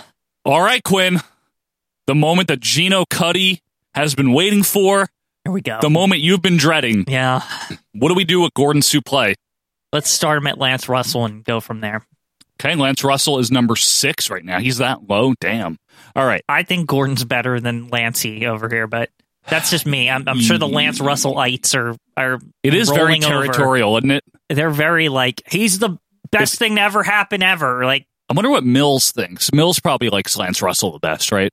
yeah, but I I've never heard anyone in my life say that Lance Russell is better than Gordon Soley ever. I don't know that I have either. Yeah. Um, obviously, we have a, we have experiments to conduct here, and the science will show the results. So they're both very territory style, right? I mean, Yep, they for could the bo- most part, They could both work very well alone, They're which is both not very- easy. They're both very weatherman. No, kinda- I, kinda deal. new, newsman, I'd say. News- I, I'm just that's my joke. Yeah, it's just somebody weatherman. in a newsroom, but They're both professional at it, but they're also Yeah. charming and unique. right, they have their own unique styles. I think Gordon on two things is better match calling, hmm knowing the moves and stuff like that, and just legacy and career. I, think also Gordon's a little more dynamic. He's done the serious and the the crazy. Eh, I mean, Memphis Quinn, Jackie Fargo territory. Eh. Right, Let- but I- Russell's done some I'm saying, goofy shit. but I'm saying Gordon did Continental, right? So yes, of course. So I'm just saying, like Gordon's kind of he's a little more dynamic. Lance Russell did one fucking thing For the like, most part. and and that WCW stint you always mentioned. So but- basically, what you're trying to say, and I agree, if you are trying to say this, is that Gordon Soley's resume is more impressive. It's not even resume. It's that he was good at both of those things. Like I'd say his resume yeah. factors in. I mean, Yeah. he called freaking you know Ric Flair feuds and stuff like Yeah. that, and Dusty Well, I'm Rhodes just saying stuff. you and- can have a resume where it lists I did this, this, and this, but were you good? That's at what a this, resume thi- is. I'm saying were you good at this, this, and this, and that's why I'm saying Gordon was good at. He was good at. I mean, Yeah. Lance was good at everything he did. Yeah. Don't get me wrong, but he didn't do as much of a wide range of Right. things. So dynamic. You're right. Okay, point taken. So Gordon over Lance, right? That and on, I think I'd rather listen to Gordon. I Yeah. think I, like, his just overall style. I love Lance Russell. You know that. Mm-hmm. I've been a big, big proponent of him. Gordon's better. Right. Gordon's better. Yeah. he All is. I agree. Is he better than Shivani? Yes. Um. Go ahead. Okay. Let's let's we got to be fair because we're in the upper echelons here. yeah, right? I'm just saying yes preemptively, but go ahead. I'm saying probably yes preemptively too, but I want to just give Yeah. Shivani a chance here. Go ahead. Shivani, like we said, very prolific calls, did it for a really long time. Yep. I'm not going to argue at length here with either of these guys. Sure, of course. Shivani, Shivani also did both big promotions, the big, the big, He big did. ones. He did. Gordon only did one. Different To be, style. to yeah, be different fair, time. to Different, be fair, Yep, yep. um Shivani um I know this might sound weird, but he comes off a little more charismatic to me. I don't know. I, I think Gordon's very charismatic in I his think own Gordon way. is too. It's just Shivani is more boisterous. It, it, that greatest night in the history of our sport. Yeah, uh, but- you know that kind of thing. As a result, Shivani can be more off-putting. That's true. Gordon's not That- that can off-putting be- ever. That can be that can be both. It's like a double edged sword. It can Correcto. You know, be in your benefit or not. That's right. So mm, I think Shivani is not as good as Gordon Soley Quinn. that's true. I, just think this. I, is I really so- like so he's Shivani. Better. I think it's I do think it's a disservice to say he's not as good in like the sense like we're kind of like kind of poo pooing him there, but I think Not he's a very, poo-pooing. I'm just saying he's a very good announcer. Like, Shivani's a very good announcer. right. It's, Absolutely. We're not saying that he's like he's bad at his job. We're just saying that when it compares to the Gordon Soley professionalism. Uh, and the legacy Yeah. of Gordon Soley, the influence of Gordon Right, Soley. This is the exactly. guy that popularized Pier Six Brawl and Crimson, Crimson Mask and these little Right. turns of phrase. And he knew how to handle pandemonium. We didn't even mention that kind of thing. Yeah, right. That's what Gordon did. I mean, he he was one of a kind, and Shivani is you know everyone's technically one of a kind, but Shivani to me is a lot more replaceable Right. than a Gordon Soley. How about that? Fair enough. Is that a fair way to put it? Fair enough. Now we come to the color commentator pair that we've Yeah. usually been grouping together because they're so close anyway, Mm-hmm. Bobby and Jesse.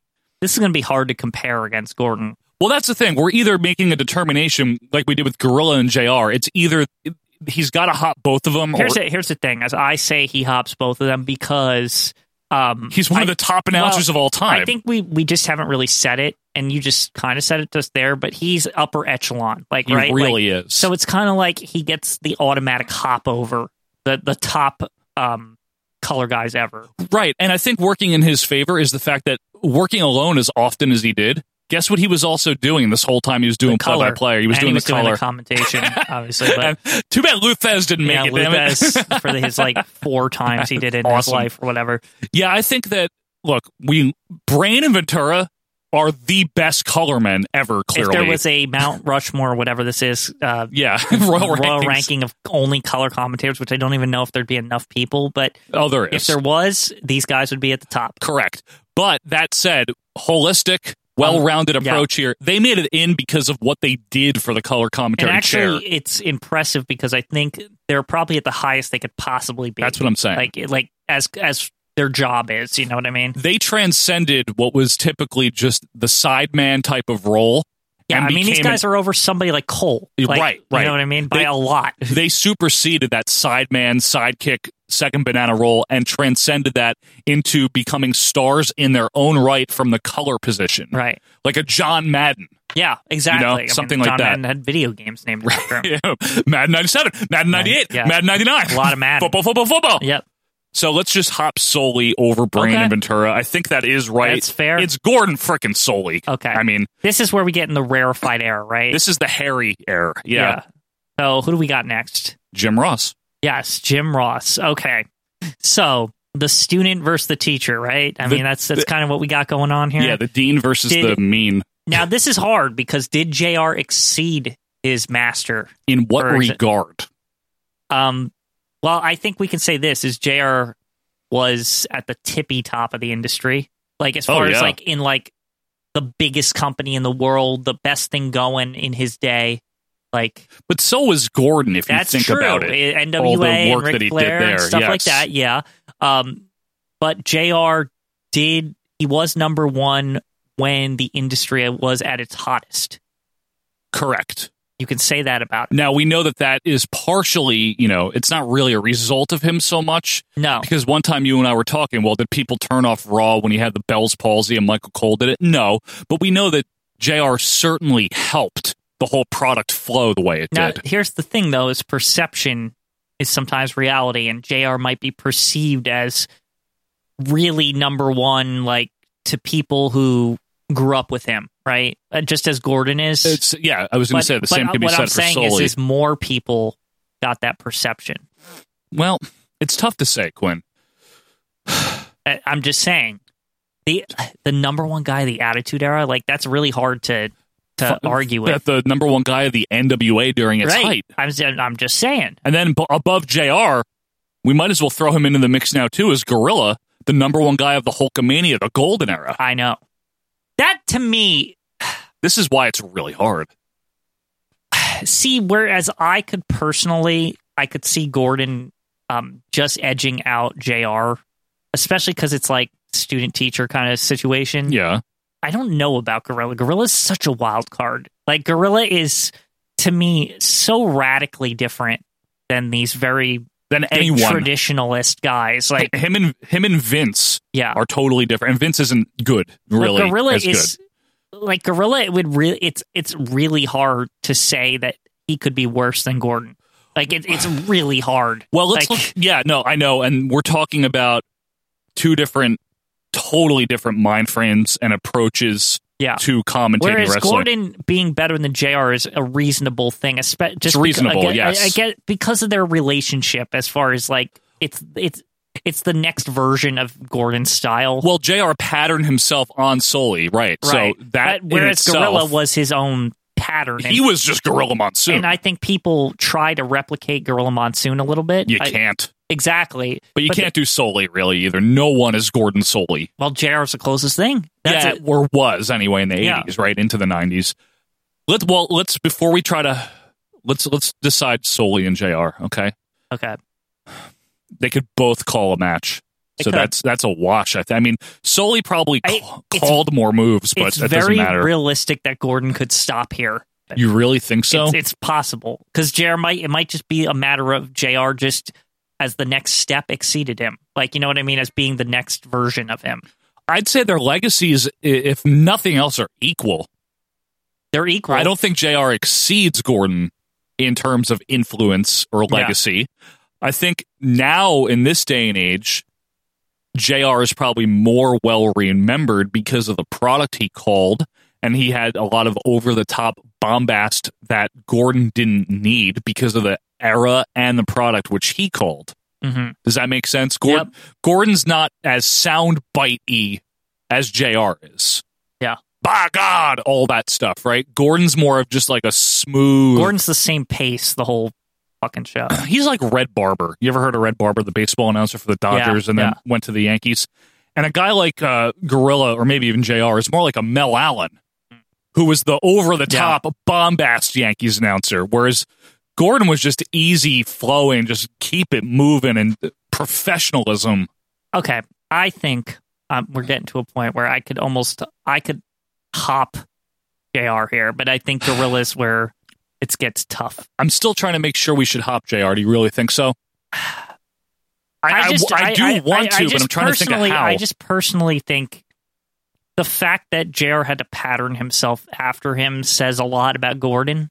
And his influence, you mean? Yeah, And who knows how many other unsuccessful commentators aspired to be Gordon Soley? And here's another thing, Jr. If we're gonna be very holistic here, oh, we are. Um, Jr. Now fat. is is like Sorry. uh, no, I'm s- in all seriousness, Jr. I don't know how. Like Gordon didn't really decline ever, and No, not Jr. really. is kind of he does have a decline in him. So does Gorilla though, Quinn. Fair enough. It's it's rare that you don't. I mean, Lance Russell really didn't. Gordon Soley really didn't. Yeah. The thing is that Gordon Soley, I think, overall legacy, overall product he called, it's so different than what JR called. So Yeah. it's tough to stack that. Well, I mean, Gordon called Continental. That that's yeah. That's the closest thing you could say to the Attitude Era for him. I really like listening to Gordon. I think I think you'll warm to him over the years too. I think you, You know- have a little bit. I Okay. think you have. I do have to say this one thing that might be against Gordon. Yeah. Gordon is better by himself. Yes, I am. Um, thank you, thank you very much. Is that is that a knock against that maybe he doesn't work well with others? I'm I'm Is this serious. a report card? no, I just mean that like th- you could throw Jr. and Gorilla with absolutely anybody, and it would be fantastic. Almost anybody, right? Gorilla definitely. I mean Johnny Polo, Yeah. like it, like it didn't. It, Ray Rougeau, like it doesn't fucking matter. Like, like thank you very much, Yeah. Gorilla. But you could read the other side of that, Quinn, and that's Gorilla sucks by himself, and JR isn't great either. well, true. That Puerto Rico show. yeah, and JR, anything he did in WCW by himself is Yeah. not good either. So, I mean, there's two sides to that coin. Right. True. A lot of, lot of coin. A lot of coin. Oh. And in that sense, I think the happy medium is to put Gordon over JR. And then, well, we, we got to then- just yeah. final stack here against Gorilla. yeah. I think is fair. I, I want to put G- Gordon over JR because Doesn't of Gordon work with Coddle sometimes or Yeah. something? Yeah. Oh yeah, Starcade eighty three or four, something Yeah. like that. A couple of yeah, That's definitely. not that bad. So No, okay. they're good together. Yeah. All right. I want to put my official uh, lab result is showing me that we should put uh, Gordon Soley above Jim Ross because of overall influence, Legacy. That overall kind of thing. legacy. I don't know if JR has a legacy. Maybe not yet. I mean, I think he does, Quinn. I just don't know if anything can touch Gordon Soley except Right. maybe Gorilla Monsoon. Now, now we're really getting into North versus South here. Uh-huh. now we're getting into entertainment versus wrestling. If we do Gorilla versus Soley, now totally different styles. Now, here's a weird one. Um, do you think Gorilla, if needed to, could do wrestling, and Gordon, if needed to, could do more in entertainment style, and vice versa? Like, could they do each other's thing? Like, Yes, but not as well as Right. the other. You know, Right, As the other exactly. person. But yes, I mean, if you've ever listened to some earlier Gorilla when he was more of a straight laced play by play announcer, and like when he Mhm. started doing it, he's good. Yeah. He's not Gordon Soley in terms of m- match calling, but guess what? Gordon Soley is not Gorilla Monsoon in terms of entertainment. Right. Hmm. It's two different things. Their approaches are so different. The product they cover was so different. It's apples to, like, not even oranges. It's like apples to tuna fish. yeah. Uh, okay. Can I propose something that might seem a bit radical? It's not a tie, is it? It might be a tie. Get out of here. Is What? it possible? Is that a thing that we can do on this? Well, if Luger and Bret Hart both won the 94 Royal Rumble, Hmm. I don't know. We can't tie. Come on. There's Yeah. no surprise entrant or anything, folks. Don't worry. No, th- not this time. Not we this didn't time. skip somebody No, or no, no. anything weird. Ha! Is it is it possible? What? Because they're so they're so opposite. You know, like I think it's a cop out to tie. uh, I think we got to pick someone. I just, okay, let's think here. Let's think. Gorilla Monsoon, not a good match caller the way Gordon Soley is. Yeah, but he was right? also calling Hulk Hogan matches. So did he really need to be? Thank you. exactly. Gorilla Monsoon, part of some of the most entertaining wrestling broadcasts ever. I'd say some of the most iconic wrestling Right. things I've ever seen. I can't. s- To be fair to Gordon, I cannot say that.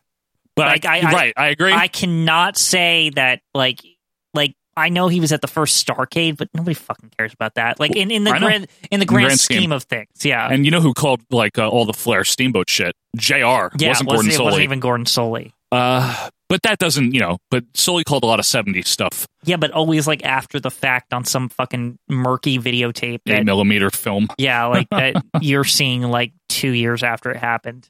You know what I mean? Yeah. I think that Gorilla Monsoon somehow, if this is even possible, is more irreplaceable and distinct than Gordon Soley. He's got the intangibles. more the so than Derek Jeter Soley. kind of deal. Yeah. and I'm- I think it comes down to Red Barber versus Mel Allen. It's just that they're both beloved, but they're just so different. Or may let's call Gorilla the Phil Rizzuto, as I've been. Yeah. He's never going to be one of those guys that's the best technically, but that's not what it's all about. Gordon would be number one if it was just the technical ability and how to carry a broadcast. That's true. Gordon's like a textbook, whereas Gorilla it breaks the mold. You know, he breaks the book. Gorilla broke the book exactly, and Gorilla still was successful at it. He declined a lot more than Gordon did. He had a shorter career than Gordon Soley, but he called a lot of memorable stuff. And I'm not saying Soley didn't. However, I think when more people when when people think of Gorilla Monsoon, they remember humor, they remember being entertained, they remember things feeling important. I'll say this about Gorilla too.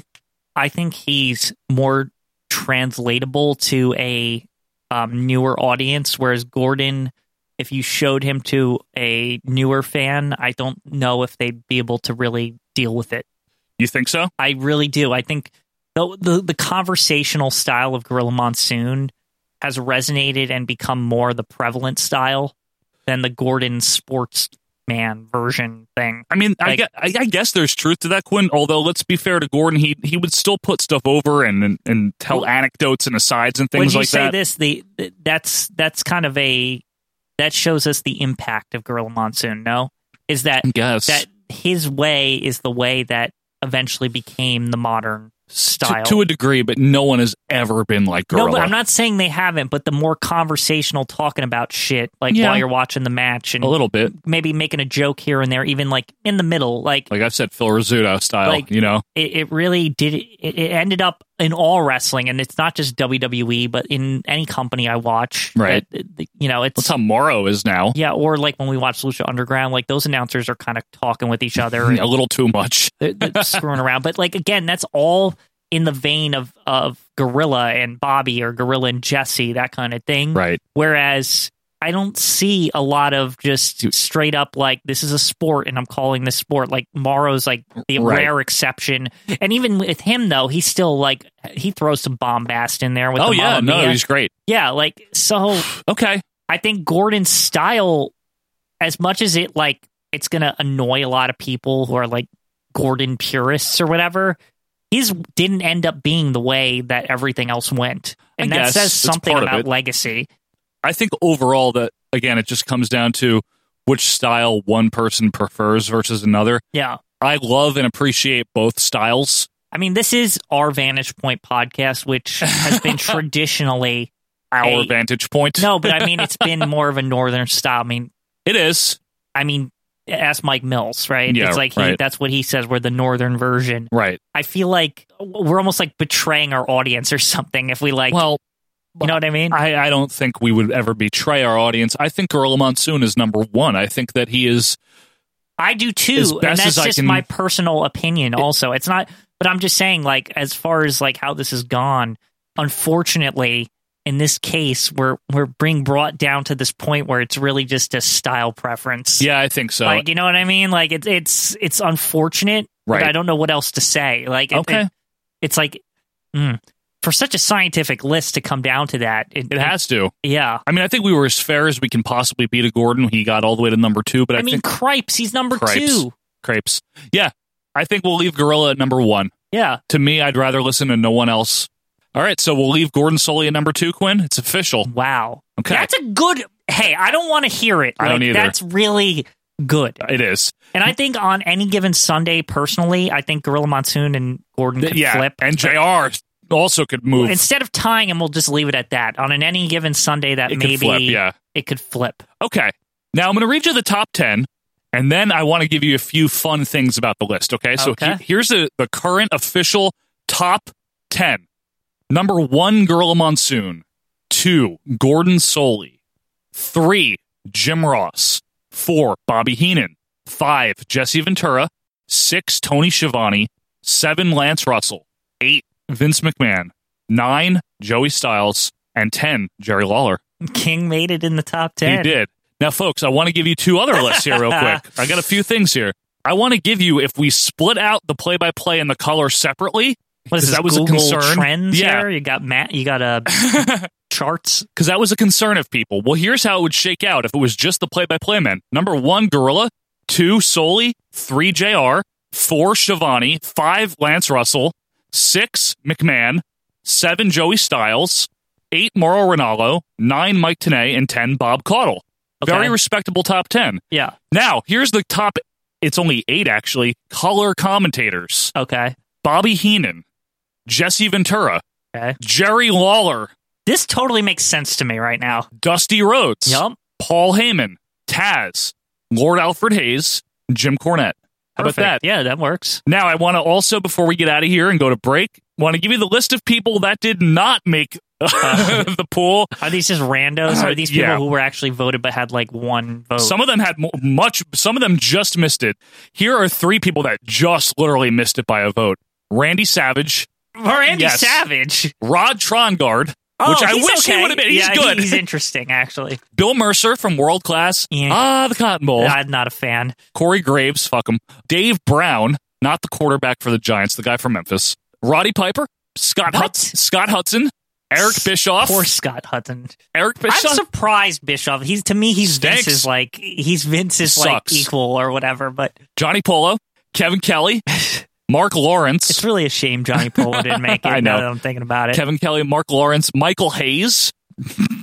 My- Oh, Wow! Mango.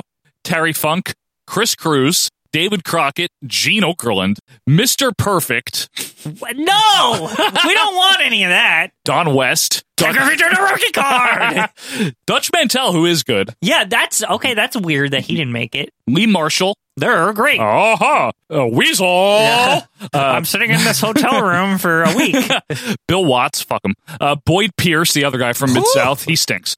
Joel Gertner, he's fine. that's funny. Josh Barnett, Larry Zabisco, no, just Ma- no. Matt Stryker, hey, I have no problem with him. Angela Mosca, King Kong Mosca. Yeah. What was that? Petey was the only person who voted for him Booker T, Bruno, Corey Macklin, Dave Prazak, from ROH. He Dave sucks. Prozac, Don Oh. Callis, Duke, Dallas is okay. I Duke, like- Duke got a vote. yeah.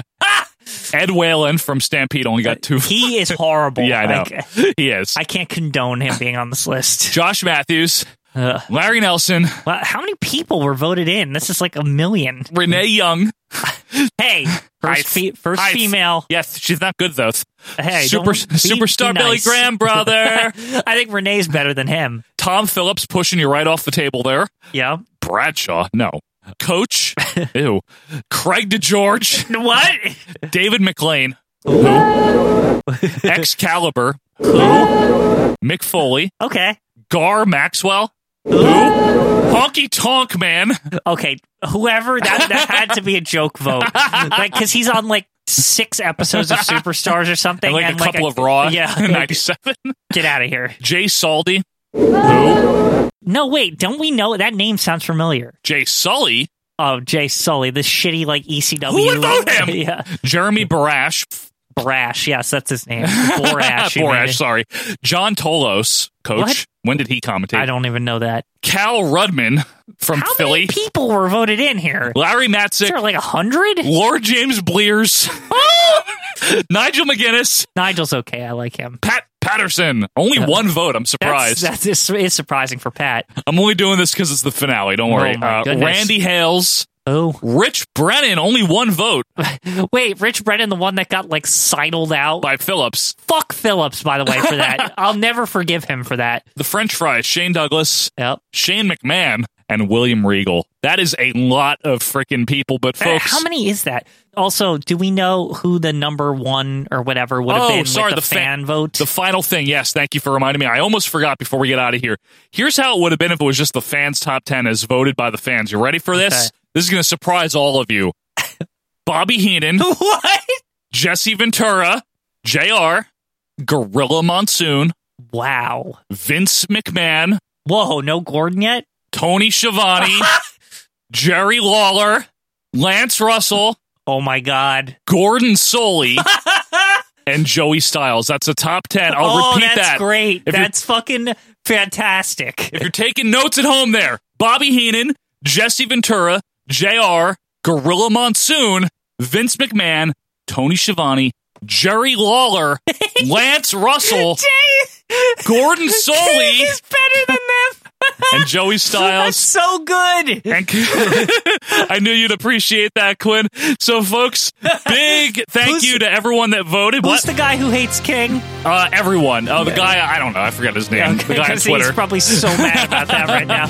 Big thank you to everyone that voted, and congratulations to the greatest announcer of all time, according to the science, Gorilla, Gorilla Monsoon. Monsoon. Folks, when we come back, we're going to take you down to something Quinn and I had never watched until this episode. It is weird, wild, wacky stuff, and it also really sucks. Yep. It was on CBS in 1985, and it's coming up right after this.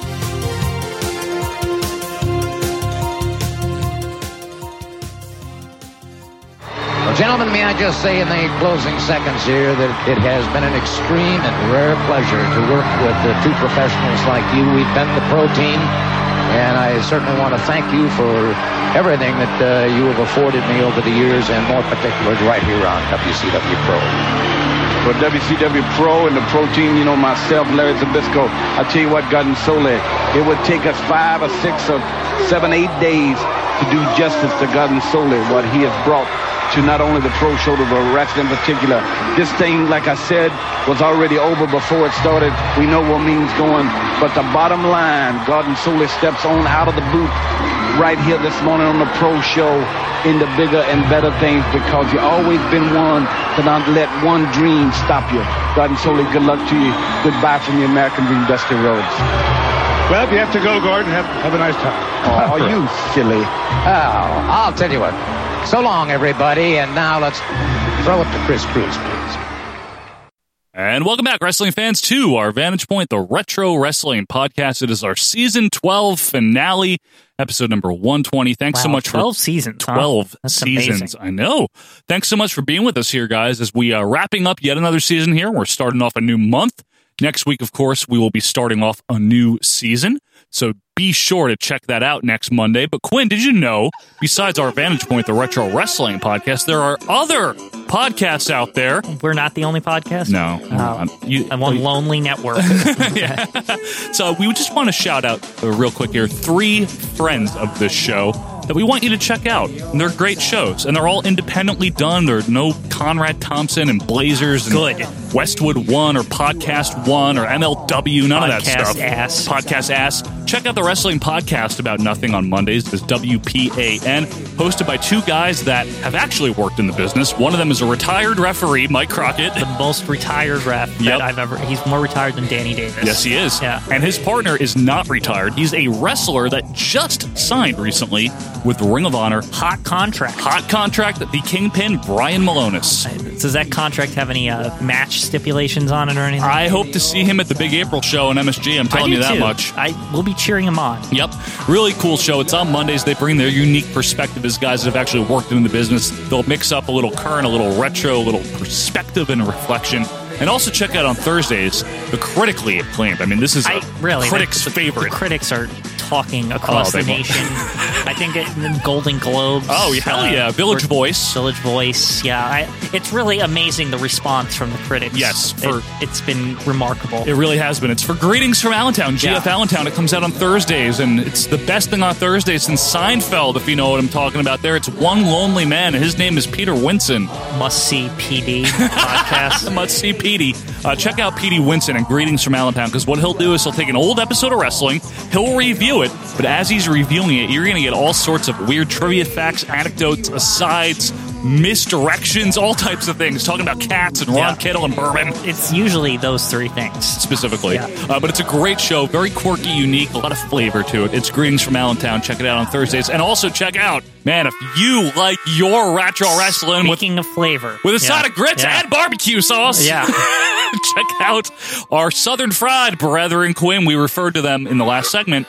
It is probably, they love Gordon Sully, I bet. It is. They would, he would be number one on their list. He definitely would be booking the territory with Mike Mills and his crew. They do two shows, actually. They do one show where they talk about and review the NWA, the Jim Crockett Promotions era in 87 right now, I believe.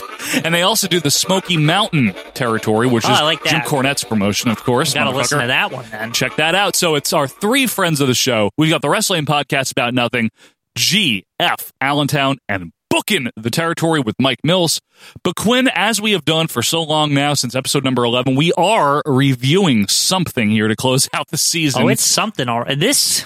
I don't know what this is. Can't even believe it existed. I don't know what this was. It's pretty unbelievable. I don't know why this happened. Here's what this is. It's called the All Star Rock and Wrestling Saturday Spectacular. And I don't know how I'm going to fit that into the title of this podcast. Just maybe it will just be ASR Ass. How about just ass? WSS. All Star Ass. Uh, it's from September 13th, 1985. And what this was, I think, was an attempt by CBS, this is aired on CBS, to promote their new fall Saturday morning lineup. So it's basically a glorified like here's what's- Commercial. Yeah, here's what's coming up in the fall cartoon line. Only the cartoon lineup. yeah, essentially. Yeah. It's not good. Oh no. It's one of the stranger things I've ever watched uh, that WWF has any hand in. I can't believe it was commissioned because it's a little much for just like a fall lineup preview. It like, really is. It's a lot. You know, I was getting like halfway through this, I literally was wondering to myself, like, what Self? did this cost? Like Too much. because it's like a really elaborate set, a studio audience. You'll see all like, the it's- guests. It's, insane. Yep. So Quinn, why don't we just get right into it, and folks? You can, can find this as of now on YouTube if you want to follow along. But Quinn, you had something to say at least about the thumbnail. I have to admit, the YouTube preview image does look cool. Yeah. I- the logo, it looks like it's got a little. 80s Japanese flair to it. I, I it's it's it's kind of cool looking actually. It's not a bad little logo there. Yeah. Uh, this Quinn is a CBS special presentation recorded at an earlier date. yeah. Following program was recorded at an earlier date for presentation at this time. cool. Like I like why do they need to do they really think that I'm thinking like well cuz it's got wrestlers on it It's so live. it must be live. yeah, they didn't need to specify that. Yeah. We get a cold open to a crowd chanting outside while Scott Osborne, no relation to Ozzy that I know he's of. more of a doof. Yeah, Like, he's very not doofy. Cool. Like he doesn't eat pigeons heads or anything. no, no. And he says, Are we on? Are we on? Yeah. And he's outside of stage 55 and explains that Roddy Piper has taken over inside a primetime TV show. Are we on? Are we on? Good evening. This is Scott Osborne reporting from outside stage 55. First of all, 55. Second of all, clearly not outside. No, it's a Yeah, soundstage, right? It's, it's not at all outside. No, not at all. So Scott interviews some other dweeb who describes how Piper took over, and he basically said he- he came in, he said it was his show, and he took over. So hang on, is it that easy? You, we Let's- should just try that. We're Let's, taking over. let's go down to sixty minutes next Yeah. week and take over that. Get Mike Wallace That's off of not there, exciting whoever. enough. Let's I don't know, take over the NHL on Fox or something. Well, no one watches that yeah, anyway. that's not exciting enough either. Nobody I cares don't- about hockey. Yeah. but that's how easy it is. You just come in and you're like, no, this is my show. that and then easy. they, I guess so. Uh, so the dweeb says at first he thought Roddy Piper was Ted Turner. What? I don't Like, know. I first of all, how is Ted Turner somehow involved in this? I have no idea. Because first I was thinking, well, Vince, but no, because Turner.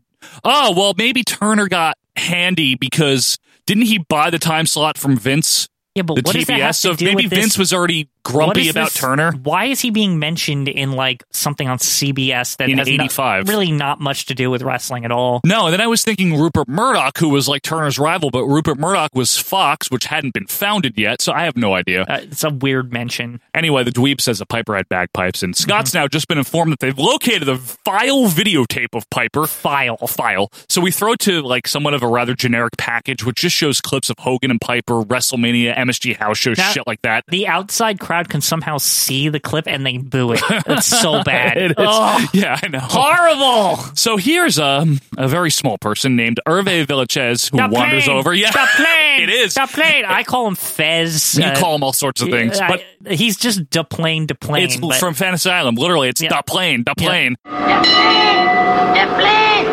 He was supposed to be the host allegedly, so he's all upset that Piper took over. This is hideous, Already. Joe. Like this is a really horrible thing. It's a bad premise. Why? Why is he involved? like he hasn't been relevant since like the 1970s. Yeah. literally.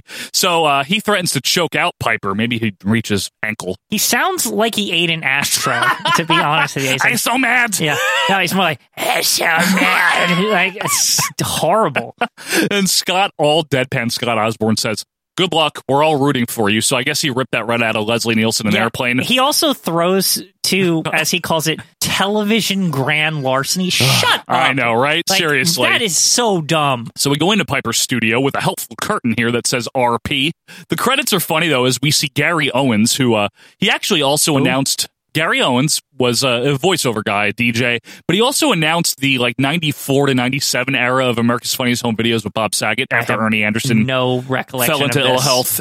Ladies and gentlemen, Bob Saget. Anyway, uh, so we see him and Roddy Piper himself in like a pirate million dollar man suit with a Cry- kilt. The crying on the screen shows the host is supposed to be like Fez or whatever. Yeah. And then an actual hand Yes. comes on the screen and puts Piper's name in impressive cryon skills. Very I must- impressive. That is the most impressive crying I've seen on anything. Very good 1985 cry on there, yeah, right? It was amazing. so Quinn, our guests are going to be Patty LaBelle, Pee Wee Herman, Because Mm-hmm. of course, well, it's du- it's a wrestling thing and it's on TV. New Edition, that What? hot young Yeah. boy band. Are they even like a big deal by eighty five? yes, Okay. they still are. Kareem Abdul-Jabbar, yeah, you know the kung fu karate basketball player, or also whatever. from Airplane. yeah. Uh, Captain Lou Albano, of course, the man that invented Yep. WrestleMania. Yeah, I mean, of course, he's the connection, really. And it wouldn't be 1985 without Hulk Hogan. Yep. Plus Quinn previews of the Berenstain Bears, the Mm-hmm. Wazzles, the Muppet Babies, and Hulk Hogan's Rockin' Wrestling. As usual, I'm not sure how they went back in time and changed Stain to, S- to Stein or Stein to Stain. Berenstein, yeah. How did they do this? that's the uh, Mandela It's effect, in right? everything. yeah, that's because that's really what it was called the whole time. No, it the wasn't. entire time it, was, called Berenstain. Berenstein. no, it was Stain. No. Berenstain, but no The- one the said it right. Berenstain Bears. That's all it is. Is no one said it right. There's I- no like alternate universe. Don't worry.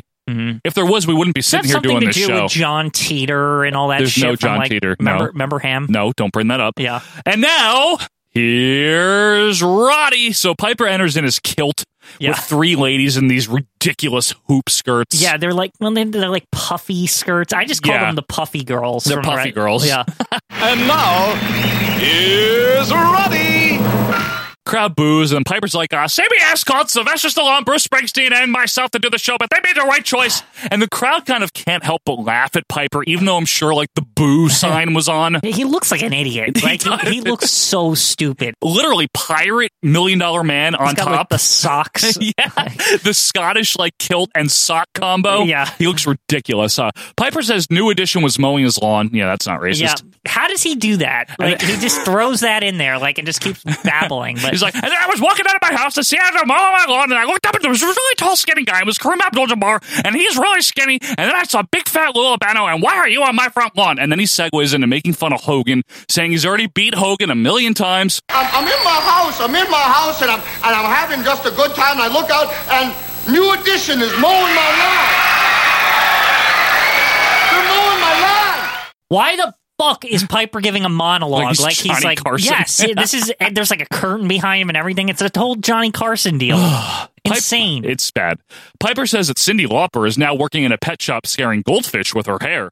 Okay. Right? Okay. Uh, now we throw to Piper's big scene in the Goonies, allegedly. But then some production guy claims the clip isn't ready. So Roddy gets mad, and then suddenly it's ready. Why did? Why was that joke even there? I mean, there's no it- payoff. There's no pay. It's just the clip's like, okay, it's on. Like, yeah, what- like, like literally, it's like, okay, let's go to the clip. And the guy's like, uh, Piper, it's not ready. What do you mean it's not ready? Okay, it's ready. yeah. Like then- then why did? Why even do the joke? What a waste of our. What a waste of like 15 seconds. It was. Like, anyway, it's not really the Goonies movie. It's a clip of that uh, music video, Yeah. Goonies Are Good Enough by Cindy Lauper. Yes, I, I mean he was very notably in it. Now, was. didn't they come out of like a van or something? A And, limo, like, yeah.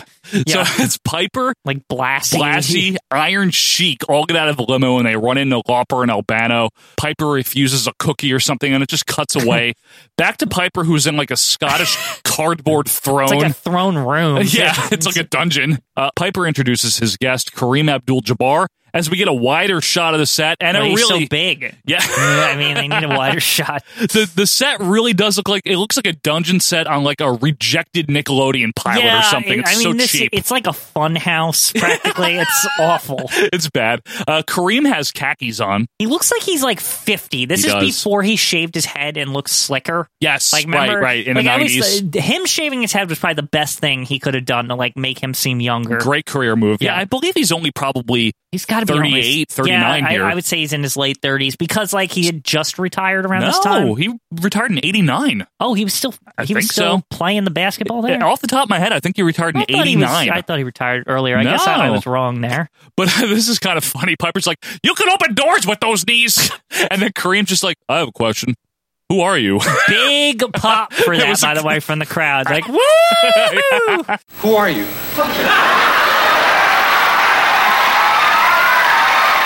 Kareem accuses Piper of cheating all the time, so Piper makes fun of Kareem's defense, and Yeah. then Kareem's just like, "Well, you cheat a lot." Lame. I That's know. like the most lame comeback. That's It's his like- only comeback. It's like you cheat. You no, cheat. you cheat. No, you cheat. We throw to a clip from the Berenstain It's not Bears. called that. Yes, it is, but not before Kareem ac- uh, accuses Piper of wearing a dress. Of course, you Yeah, know, we gotta, gotta throw make that in. joke. Clip of uh, Papa Bear getting caught in a tree. I can't believe I'm saying these things. and then Ralphish Ralph tries to come sell some experimental pumpkin seeds to Papa Bear. By the way, that show sucked. It was Yeah. so bad. I just need to clarify Steen. Baron It's Stain. Yeah, I don't know what you're talking about. Anyway, Kareem leaves, and Piper's like, "Let me tell you something. What a jerk!" it's kind yeah, of funny. That, that- that is funny. That's, that's just basically all he says. What a jerk, man. What a complete jerk. so then Kareem throws a basketball at his head. Randomly. And then it's like, ha ha ha ha ha. And then, like, that's the end of the scene, right? I yeah, I won't lie. I did laugh at that It's part. so dumb. what a jerk! Boom. Yeah. Anyway, backstage, uh, Irve here, Fez is trying Yeah. to get his show back by just knocking on random doors, like, "Give me my show back!" Somebody help me! the plane. The plane! The plane! Ugh, this is brutal. We come back and Piper is in the crowd like he's Phil Donahue or something. he sits down with some um some very festive Roddy Piper fans. dude acting like a lady, not Robin Williams, but No. yeah. what the hell is this? I don't Like, know. Hello, how are you? This is Salvatore. Salvatore. I'm, I'm Ira Nussbaum. I'm the president of the Roddy Piper fan club. They're like this one effeminate guy and this other guy, and they got Piper shirts and Like paraphernalia. Miss Doubtfire and like his friend his that has friend. like a. he Where has, do like, I call my mother? It's like the 1920s hat. It's like, so- it's yes. with Calvin Coolidge hat on, like or something. I don't know. Alvin Coolidge hat. Will that be on the Death Valley hats? You think? The like straw Coolidge Yeah, hat. the I don't- Coolidge hat. Yeah, I don't know. Maybe Anyway, Piper asks his fans here if they've seen all of his fights. Yes, fights. that's what they call them. How- fights. How many fights? How many fights will you see that night? Back to the throne room here, where Gary says Hulk Hogan is next, but it's on tape.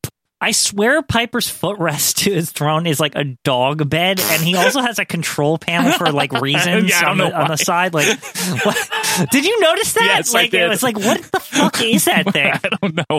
Piper decides to make chicken noises because Hogan isn't here. He's only on Horrible. tape. Owen stirs the pot a bit as we throw to the interview backstage, pre-taped. Now I like the continuity here because Gary says, "Thank, Thank you, you, Irv." Irv." Yeah. he's supposed to be the host. I mean, That's true. See, when they pre-taped Yeah, it, exactly. Ga- Gary obviously thought that And it- Fez here was going to be the right. host. And there's payoff too because they said earlier it's like this is pre-taped or whatever in the special ah, thing. You look see? at that. Yeah. Anyway, Hulk is in an obviously fake locker room somewhere. Very fake. and he's like, well, you know something, gorgeous Gary Owen. He's also very proud to be on Fez's show Very or proud. whatever. Herv. Yeah, yeah, Da- Irv. Da Plane. He says that uh, Irv is working out with them as we go to Is a it clip. Irv or Herv? Irv, Irve. As we go to a clip of Piper watching this whole thing on a TV with like a disgusted look on his face. Hogan's all excited though about his new cartoon. You know why? Because the kids will be able to watch it because it's during the day because they can't stay up late and watch him on Okay, TV. let me ask you a question. How would they even know who Hulk Hogan is if they can't stay up to watch him in the first place? That's a very good question. And plus, isn't Superstars on during the day? Yeah, it's definitely on at like noon. Well, then again, he's not on that. He's not like MSG and Saturday Night's Main Event, Not right? yet. Superstars in the morning isn't on, is it? Oh, it's still championship, actually. Yeah. I don't Interesting. Anyway, we see a clip of the cartoon. It's weird. Hogan wins. JYD dances. Sheik and Nikolai are up to no good in some weird street This was race. before they smoked that crunk together. Oh, definitely. By the way, do you know who did? We didn't get to hear him talk. You know who did the voice of Hulk Hogan on the show? Oh, Brad Garrett, the Robert from Everybody Loves Raymond. Really? Yes. Uh-huh. Hey, hey, Raymond. You are ass. Like that, yeah. that guy. You are ass. that you are ass. anyway, back to the Hulk who says, "Man, that really turns me on." What? Ew. Like, I don't know. Why did he say that that way? This is a kid's show. 85 Hogan's really strange. Anyway, Gary says that there's 10.5 million members of the Hulk Hogan Get the fan fuck club. out of here with that.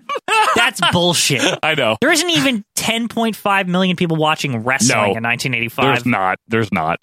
Then we get more skirt jokes about Piper. Apparently, that's the only thing to make fun of it's about the him. generic, like, this is the only thing the celebrities notice. aren't they? In, aren't they like indirectly indicting all Scottish people that wear kilts because of that? They're This making fun of isn't- an entire country. This isn't the era of, like, uh, political correctness Yeah, this by is- any means. I mean, This we era. had, like, he was making fun of, like, Kareem and stuff. Like, True. like, come on. Good point. And new edition. Gary asks him to say something nice, but Hulk's got nothing nice to say about Re- Piper. really good baby face over here. well, he's just fighting fire with fire, Jess. That's true. Fair enough. As the tape gets all garbled up now, and we throw to Piper like pulling it out of the machine. And Gary, I, I have to admit that was fun. and we go back to Gary. He's like, I kind of like the whole thing actually. Yeah, so Anyway. dumb. Let's go to New Edition now, who uh, lip sync in their glittery, glittery red suits. Did they have a cartoon? Like, why are they here? Like, I, I'm like, I really was confused by this. They just are like da da da da da da, da, and then they're just dancing, and that's nothing. Yeah, the song they're doing here is "My Secret." Did you get it? Which is from their 1984 album, New Edition, uh, Self-titled. self-titled. This is towards the very end of the Bobby Brown era of him even being oh, I in forgot the band. that he was even there. Yeah, he's Like, there. I didn't even look for that. Only a couple more months and he'd be gone. Anyway, the song happens. Crowd shots, fake screams, very 80s, and I'm not sure what the purpose of I this don't is. know, like, what did that do to help anyone watch this? You I'm, know, I'm definitely gonna watch Berenstein Bears now, or whatever. Stain. We now see Irv Irve talking to the suit dweeb again, and he literally says, "The plane, the Yeah, plane." That actually happens. I can't believe he said his catchphrase. I was like, I was just joking. Like, Yeah, that, like, right, uh, right. there- he actually says it. He really does say it. Uh, anyway, we're back as Piper now has new edition with him in the dungeon. They complain about the chairs. Mm-hmm. oh, they do suck. They do. Yeah. They look bad. Uh, Piperette now walks out with a bowl-sized glass of some green shit. It's like a goblet. It- What the fuck is this? I don't know, but New Edition wants some of it. Piper's like, oh, down the hall, across from the men's room, there's a soda pop machine. And then another Piperette comes out with a big tray of uh, turkey legs. they were like oversized turkey legs too. They were Going like on way here? too big. They- uh, I almost wonder if they were just rubber. Like, Maybe. like you know, He didn't really eat it, right? maybe they only brought out one edible one, and the Right. rest were just like like Props. toys or Yeah, something. maybe. Yeah. Dog toys. New Edition says that they usually have catering. You know, they're hungry, but Piper won't let them have any. And then he says, you know, they need bagpipes so they can get paid for their work. That's becomes a theme, by the way. To Yeah. Uh, any of the musical people, he, he keeps recommending bagpipes. Yeah. And then he hands out eight by tens of himself, and then they tear them all up. So Piper leaves, The and then stage is like a mess Ugh. afterwards. yeah, like, Gary Owens sitting on the floor with again, his mic. It looks very like Nickelodeon, Yep. like Double Dare. Like Yep. everything is falling apart, and there's shit on the floor, and it's a mess, and Yep. way too many colors. Like People talking all over each other, like you Yeah. were saying, they can't. It makes no sense. Yeah. Anyway, New Edition decides to introduce us to an unnecessary clip of the Wuzzles. I don't even remember this card. And it looks like crap. I- Like what was this utter show? Garbage. Now, Saturday morning cartoon fans out there, okay? We watched them. We had them still in the early 90s, but we were born like in this time. I was just born Yeah. in 85. Quinn was about to be born in May of 86. So if you were around back then and watched this specific lineup, Was this show good? Well, here's the thing: is the ones that were successful, they did last into our time. Like that's the thing. If you notice That's while true. they're showing these, like Berenstain Bears Stain. and later on the Muppet Babies or whatever. Yeah, like, I remember it's- that being on a yeah. lot. Yeah, so but I never heard of the Wuzzles. It I guess sounds- the Wuzzles didn't make it because maybe it was just this season and it failed. Maybe it's supposed to be the Weasels, but Andre named it.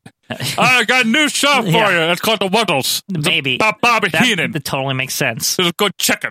Uh, There's a anyway. lot of turkey there. They're talking turkey.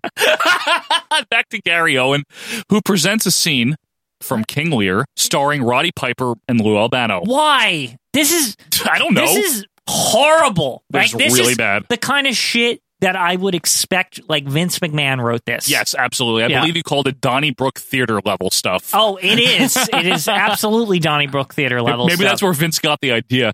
So we throw to some like middle school quality set where Piper paraphrases and ad libs the entire scene. Now that we're going to divest the territories, split up the loot, take it all, tell me which one of you loves me the most. Piper goes all borderline Daffy Duck. He's like, "Where appeareth the Duketh of Cornwall?" I hate this. I, I hate it. Like it's so bad. Albano wanders out dressed pretty much regular except for a big vest.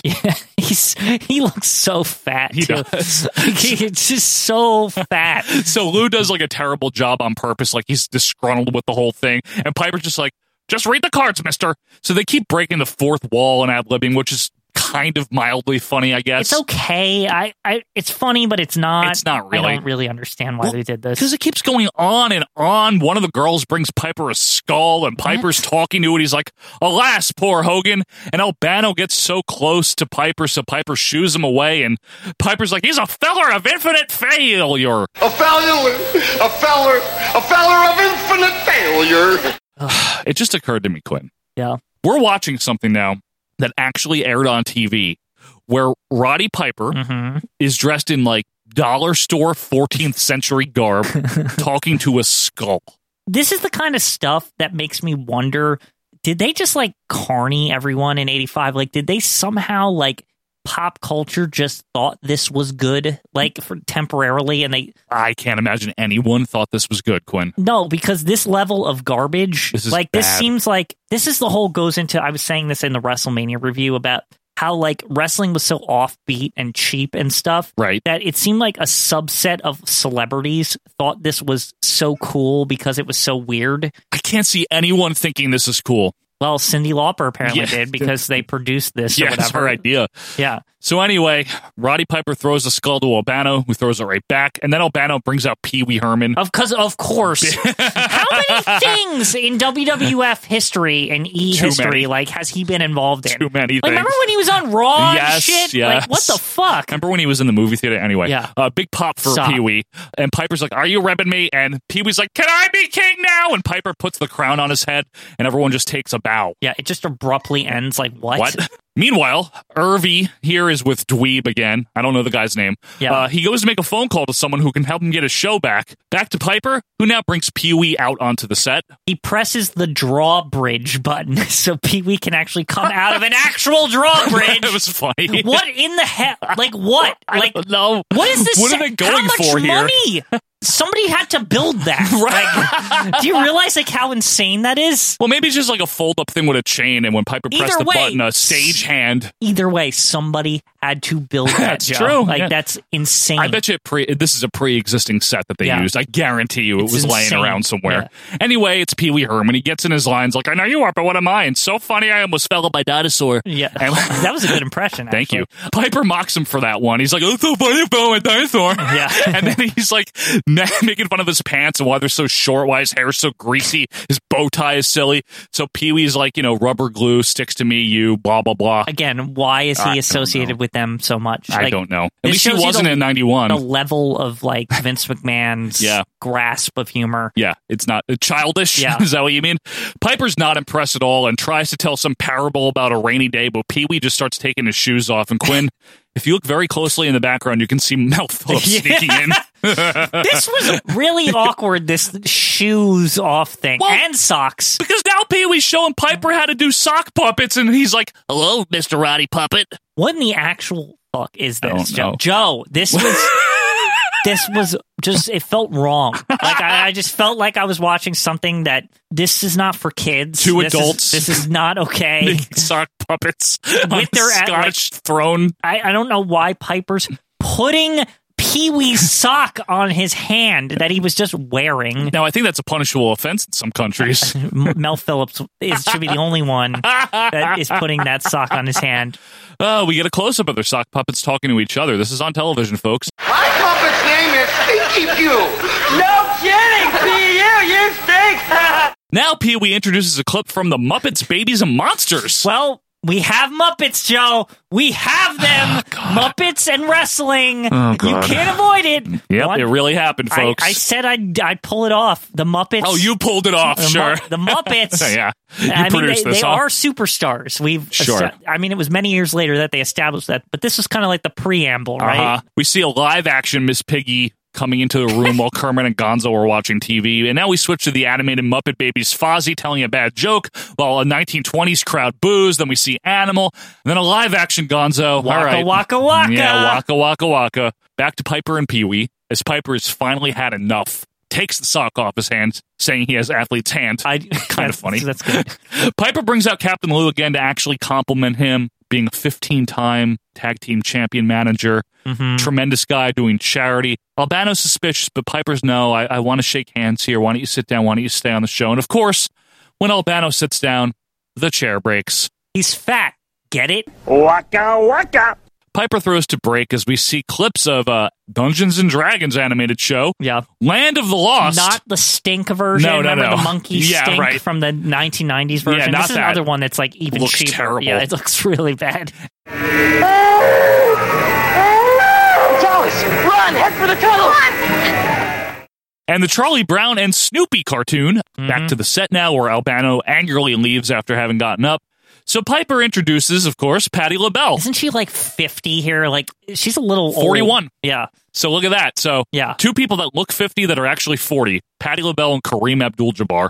Anyway, she's got like her awful used feather duster hair, you know, Yeah. that whole thing, and a blanket wrapped around her.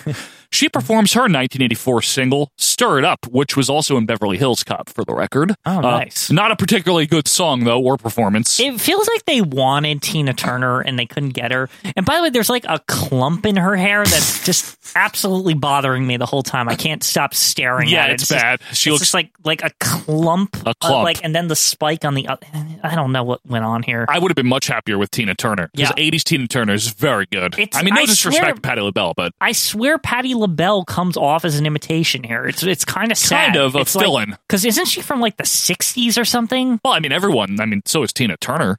Yeah, but I mean, not everyone. So is Urethra Franklin. I mean, Cindy Lauper isn't from the 60s. and She was young here. I'm just saying. Gladys Knight's from the 60s. Yeah, exactly. Anyway, the whole cast dances around with her for a second. Yeah, that was weird. Yeah. Back to Irvy here uh, on You a mean payphone. Herb. Yeah, Herb. Fez, whatever his name is. Fez trying to get his show back. Yep. Patty LaBelle is now on set with Pee Wee and Gary Owens. This whole thing is a mess, Quinn. Yeah, Piper's- the, the whole way show this sucks. rolls is it's so So confusing. it's like disjointed. it's it's just like uh, Fez in the back and Patty LaBelle in the front. Yeah. And a dungeon, The modern mullet. a Fez in the ch- back, a- Patty LaBelle in the a, a front. chair that's made of cardboard, Turkey. a drawbridge, New edition. It's, it's madness, really. King Lear. Yeah, Piper's like, Who was the chimpanzee that jumped in your hair? And she's like, The same one that jumped in your face, honey. She says it's not even Piper's show to begin with. yeah. And Piper says he begged her to come to the show. That she really says Piper baked her. Yeah. Yeah. Yeah, right? something like that. Yeah. Anyway, Piper says the song was great, but guess what? Yes, it needed bagpipes. So a Piperette brings out the Uh, this bagpipes. trend again. I, Yeah. I don't like this. Patty LaBelle threatens to break Piper's face. she puts her hand over his mouth. Very bold. Yeah. Very bold. We clip to a Sir- CBS story break, This like is some old man or something. what was this? I can't help but laugh at this because he's just like, "Welcome to CBS Story Break," and then it's just like a bunch of random cartoons, but it's just the old man walking in like a storybook land. Just seems like so Yeah. off Well, to it's me. like all these ma- random clips of CBS cartoons under, I think you called it pop metal. yeah, it, it was pop metal. That's really weird. really just absolutely bizarre. We come back and Piper's like, that was a lovely clip, all sarcastically. Yeah, I agree with him on that sarcasm. Piper and LaBelle continue to bicker until Piper brings out a Cindy Lauper lookalike, Faye Lamboyant, her name This is allegedly. horrible. What? It's Ugh. all bad. It's a homely lady dressed like Pipe uh, Lauper. The crowd She's boos. not only as much as she's seventy. Like, yeah. she kind of does a Lauper impression, and the crowd can't help but laugh. How much you look like Cindy Lauper is incredible. Can, come, do you have troubles with that? Do you have? Oh no, no.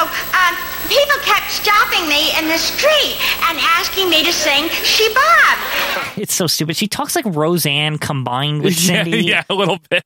And then the on-screen cry on, not Cindy Lauper. Yes, I have to admit they've had a lot of fun. Thank you, Cryon. Thank you, Cryon. uh, Not not Cindy Lauper. Cryon is pretty good. Whoever the Cryon operator is, you know, the best boy or whatever Yeah. who does that. Mr. Cryon. Mr. Cryon. Good job. Yeah. Uh, Piper gets her to say how great he is. You know, they hug, the crowd boos. And then Roddy says that he's been a terrific host, hasn't he? And the crowd cheers because behind him, Yeah. Quinn, the real Cindy Lauper herself comes out Wow. with Hervé Yeah. Fez. And Cindy's like, now that you got your bagpipes and all filled with wind, why don't you go blow away? Now that you got your bagpipes all filled with wind, why don't you blow away? I have to say she looks really cute here. I guess, yeah. I was like, I was like, what? You know, Cindy, this is when she was good. She was good, yeah, Like- this year. All of this crap that's on this show, And it there's just- crap. It just feels like it's like ancillary Cindy Lauper video shit. Like that's like, but it's it's like the real star is Cindy Lauper. I guess so. She's only here for like a minute. She apologizes to the crowd and the I, guests. She should have. 'cause this, is- this whole thing has been horrible. Yeah. I can't believe we've been put through this. and then she invites the crowd to the studio next door. They're going to do a real good show there with Fez. Yeah. So the crowd all leaves as Piper yells at everyone from the stage with his bagpipes in hand. We fade to break. We come back. Piper is still yelling as the crowd is all leaving. That was kind of funny. Yeah. Roll credits. Uh, yes, produced by Sid and Marty Croft. Yep. David Wolf David White Wolf Productions, copyright TM, all him. and Cindy Lauper. Yep. Written by Mark Evenet, who wrote Garfield and, and Friends, which really explains a lot if you Says think a lot about, about, it. this. There was just no lasagna involved, I guess. Too bad Garfield wasn't Yeah. on this. That would have been better. Wasn't he on CBS actually? Yes. Yeah, I remember that. I think Channel that- two. Channel 2, it started in 87, I think, or Mm, 8. I see. Odie. And uh, Gary Owens does a promo for Rock and Wrestling before leaving. Piper's still all bitching about everything as his fan club. You know, those They're two the guys. only ones left. They show up. They say he's amazing. Yeah. And that's how we sign off. This was a piece of shit. What a piece of garbage. I feel like they put all the effort in just the logo of the that, that- and that was pretty much it.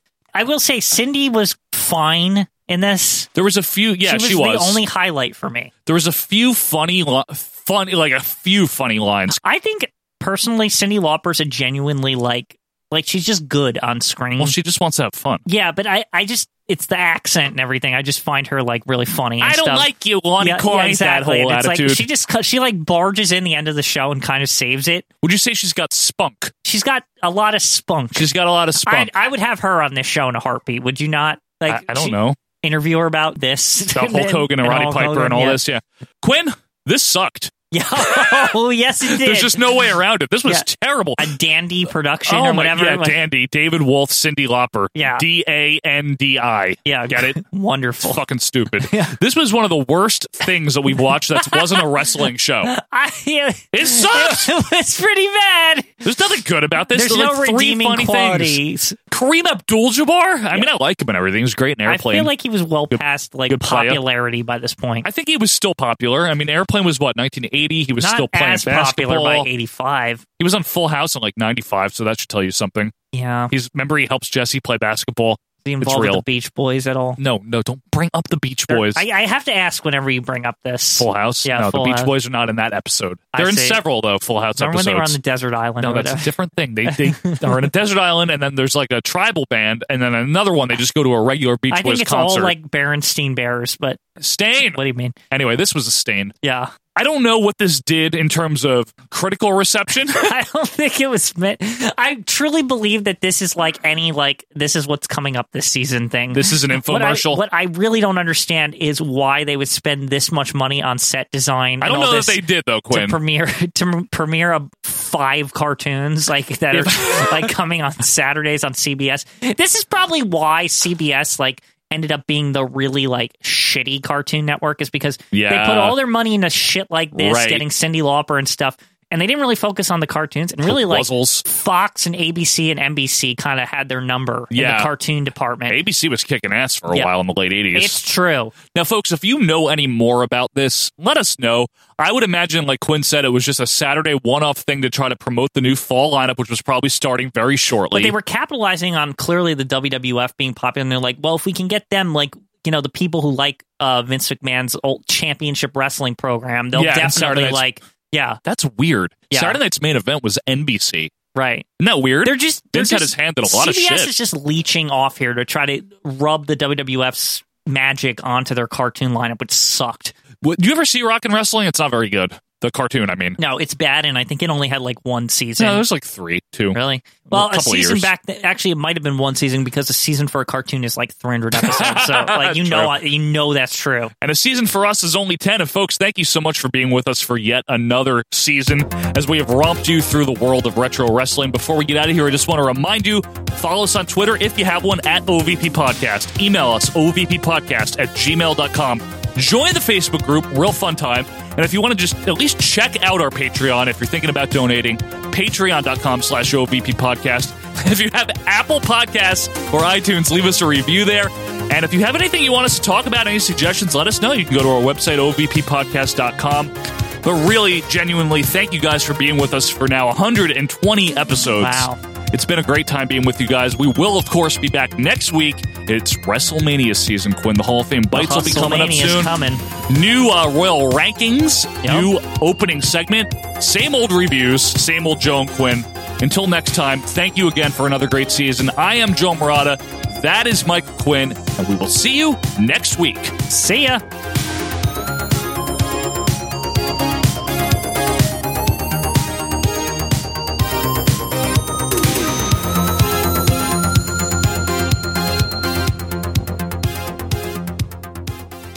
Hello, wrestling fans. it's good. Yeah, sorry. Okay. So that. Nah. Oh, this is good for the blooper. Yeah, I reel. know. No, we can skip this joke. Oh, I'm going to. Yeah. Don't worry. Yeah. This this isn't going to make it. Ah, this won't who see never the saw light of Baby day. Boom? I never saw Baby Boom. Quinn, before we review something, I want to remind our. uh huh. Yeah, I want to remind them. I want to remind our somebody. I'm going to just redo the whole Yeah. thing in three, two, one. I'm out. Yep. I gotta on my nose. Okay. Go blow your beak. no pookies on your mustache. I don't want to put him above Bob. Above Bob.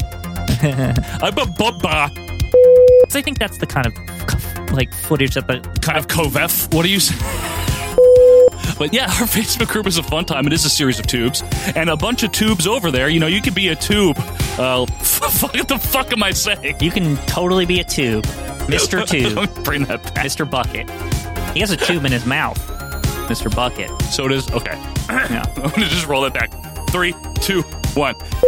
This is quite boring in the ring, but the crowd wait. but the cloud. It's a big Miller Light. No. Come to your house, all you got from his light beer. Oh, using a McDonald's napkin. Desperate times call for desperate measures. Is that a McNapkin? Tissue. Don't get any pookies in your mustache. We're gonna Joe's keep. We're gonna mic keep has rolling. fallen off the um, thing. We're rolling. I'm rolling. You're now. definitely editing this Yeah, out, I'm right? editing it out, but I'm rolling. Do you need to like get up and fix that? I'm trying to avoid the effort. I- I, I don't know if you're gonna be able to avoid that. What did you do? Can you? uh I need your help. No, down there. I dropped on the floor of the couch. Um, Good lord. Thank you. Okay, hang on. this is why you get the live feed. is this real right now? See what happens. Okay, I get. it. Uh, That doesn't look right. I think you're breaking the table. It's free. Yeah, that's why you shouldn't break because it's free. Shut up. Oh, It looks yeah. horrible. There's like sawdust coming out of the table. and st- Let me get up. oh boy, This is the best way to open it. it's a great opening.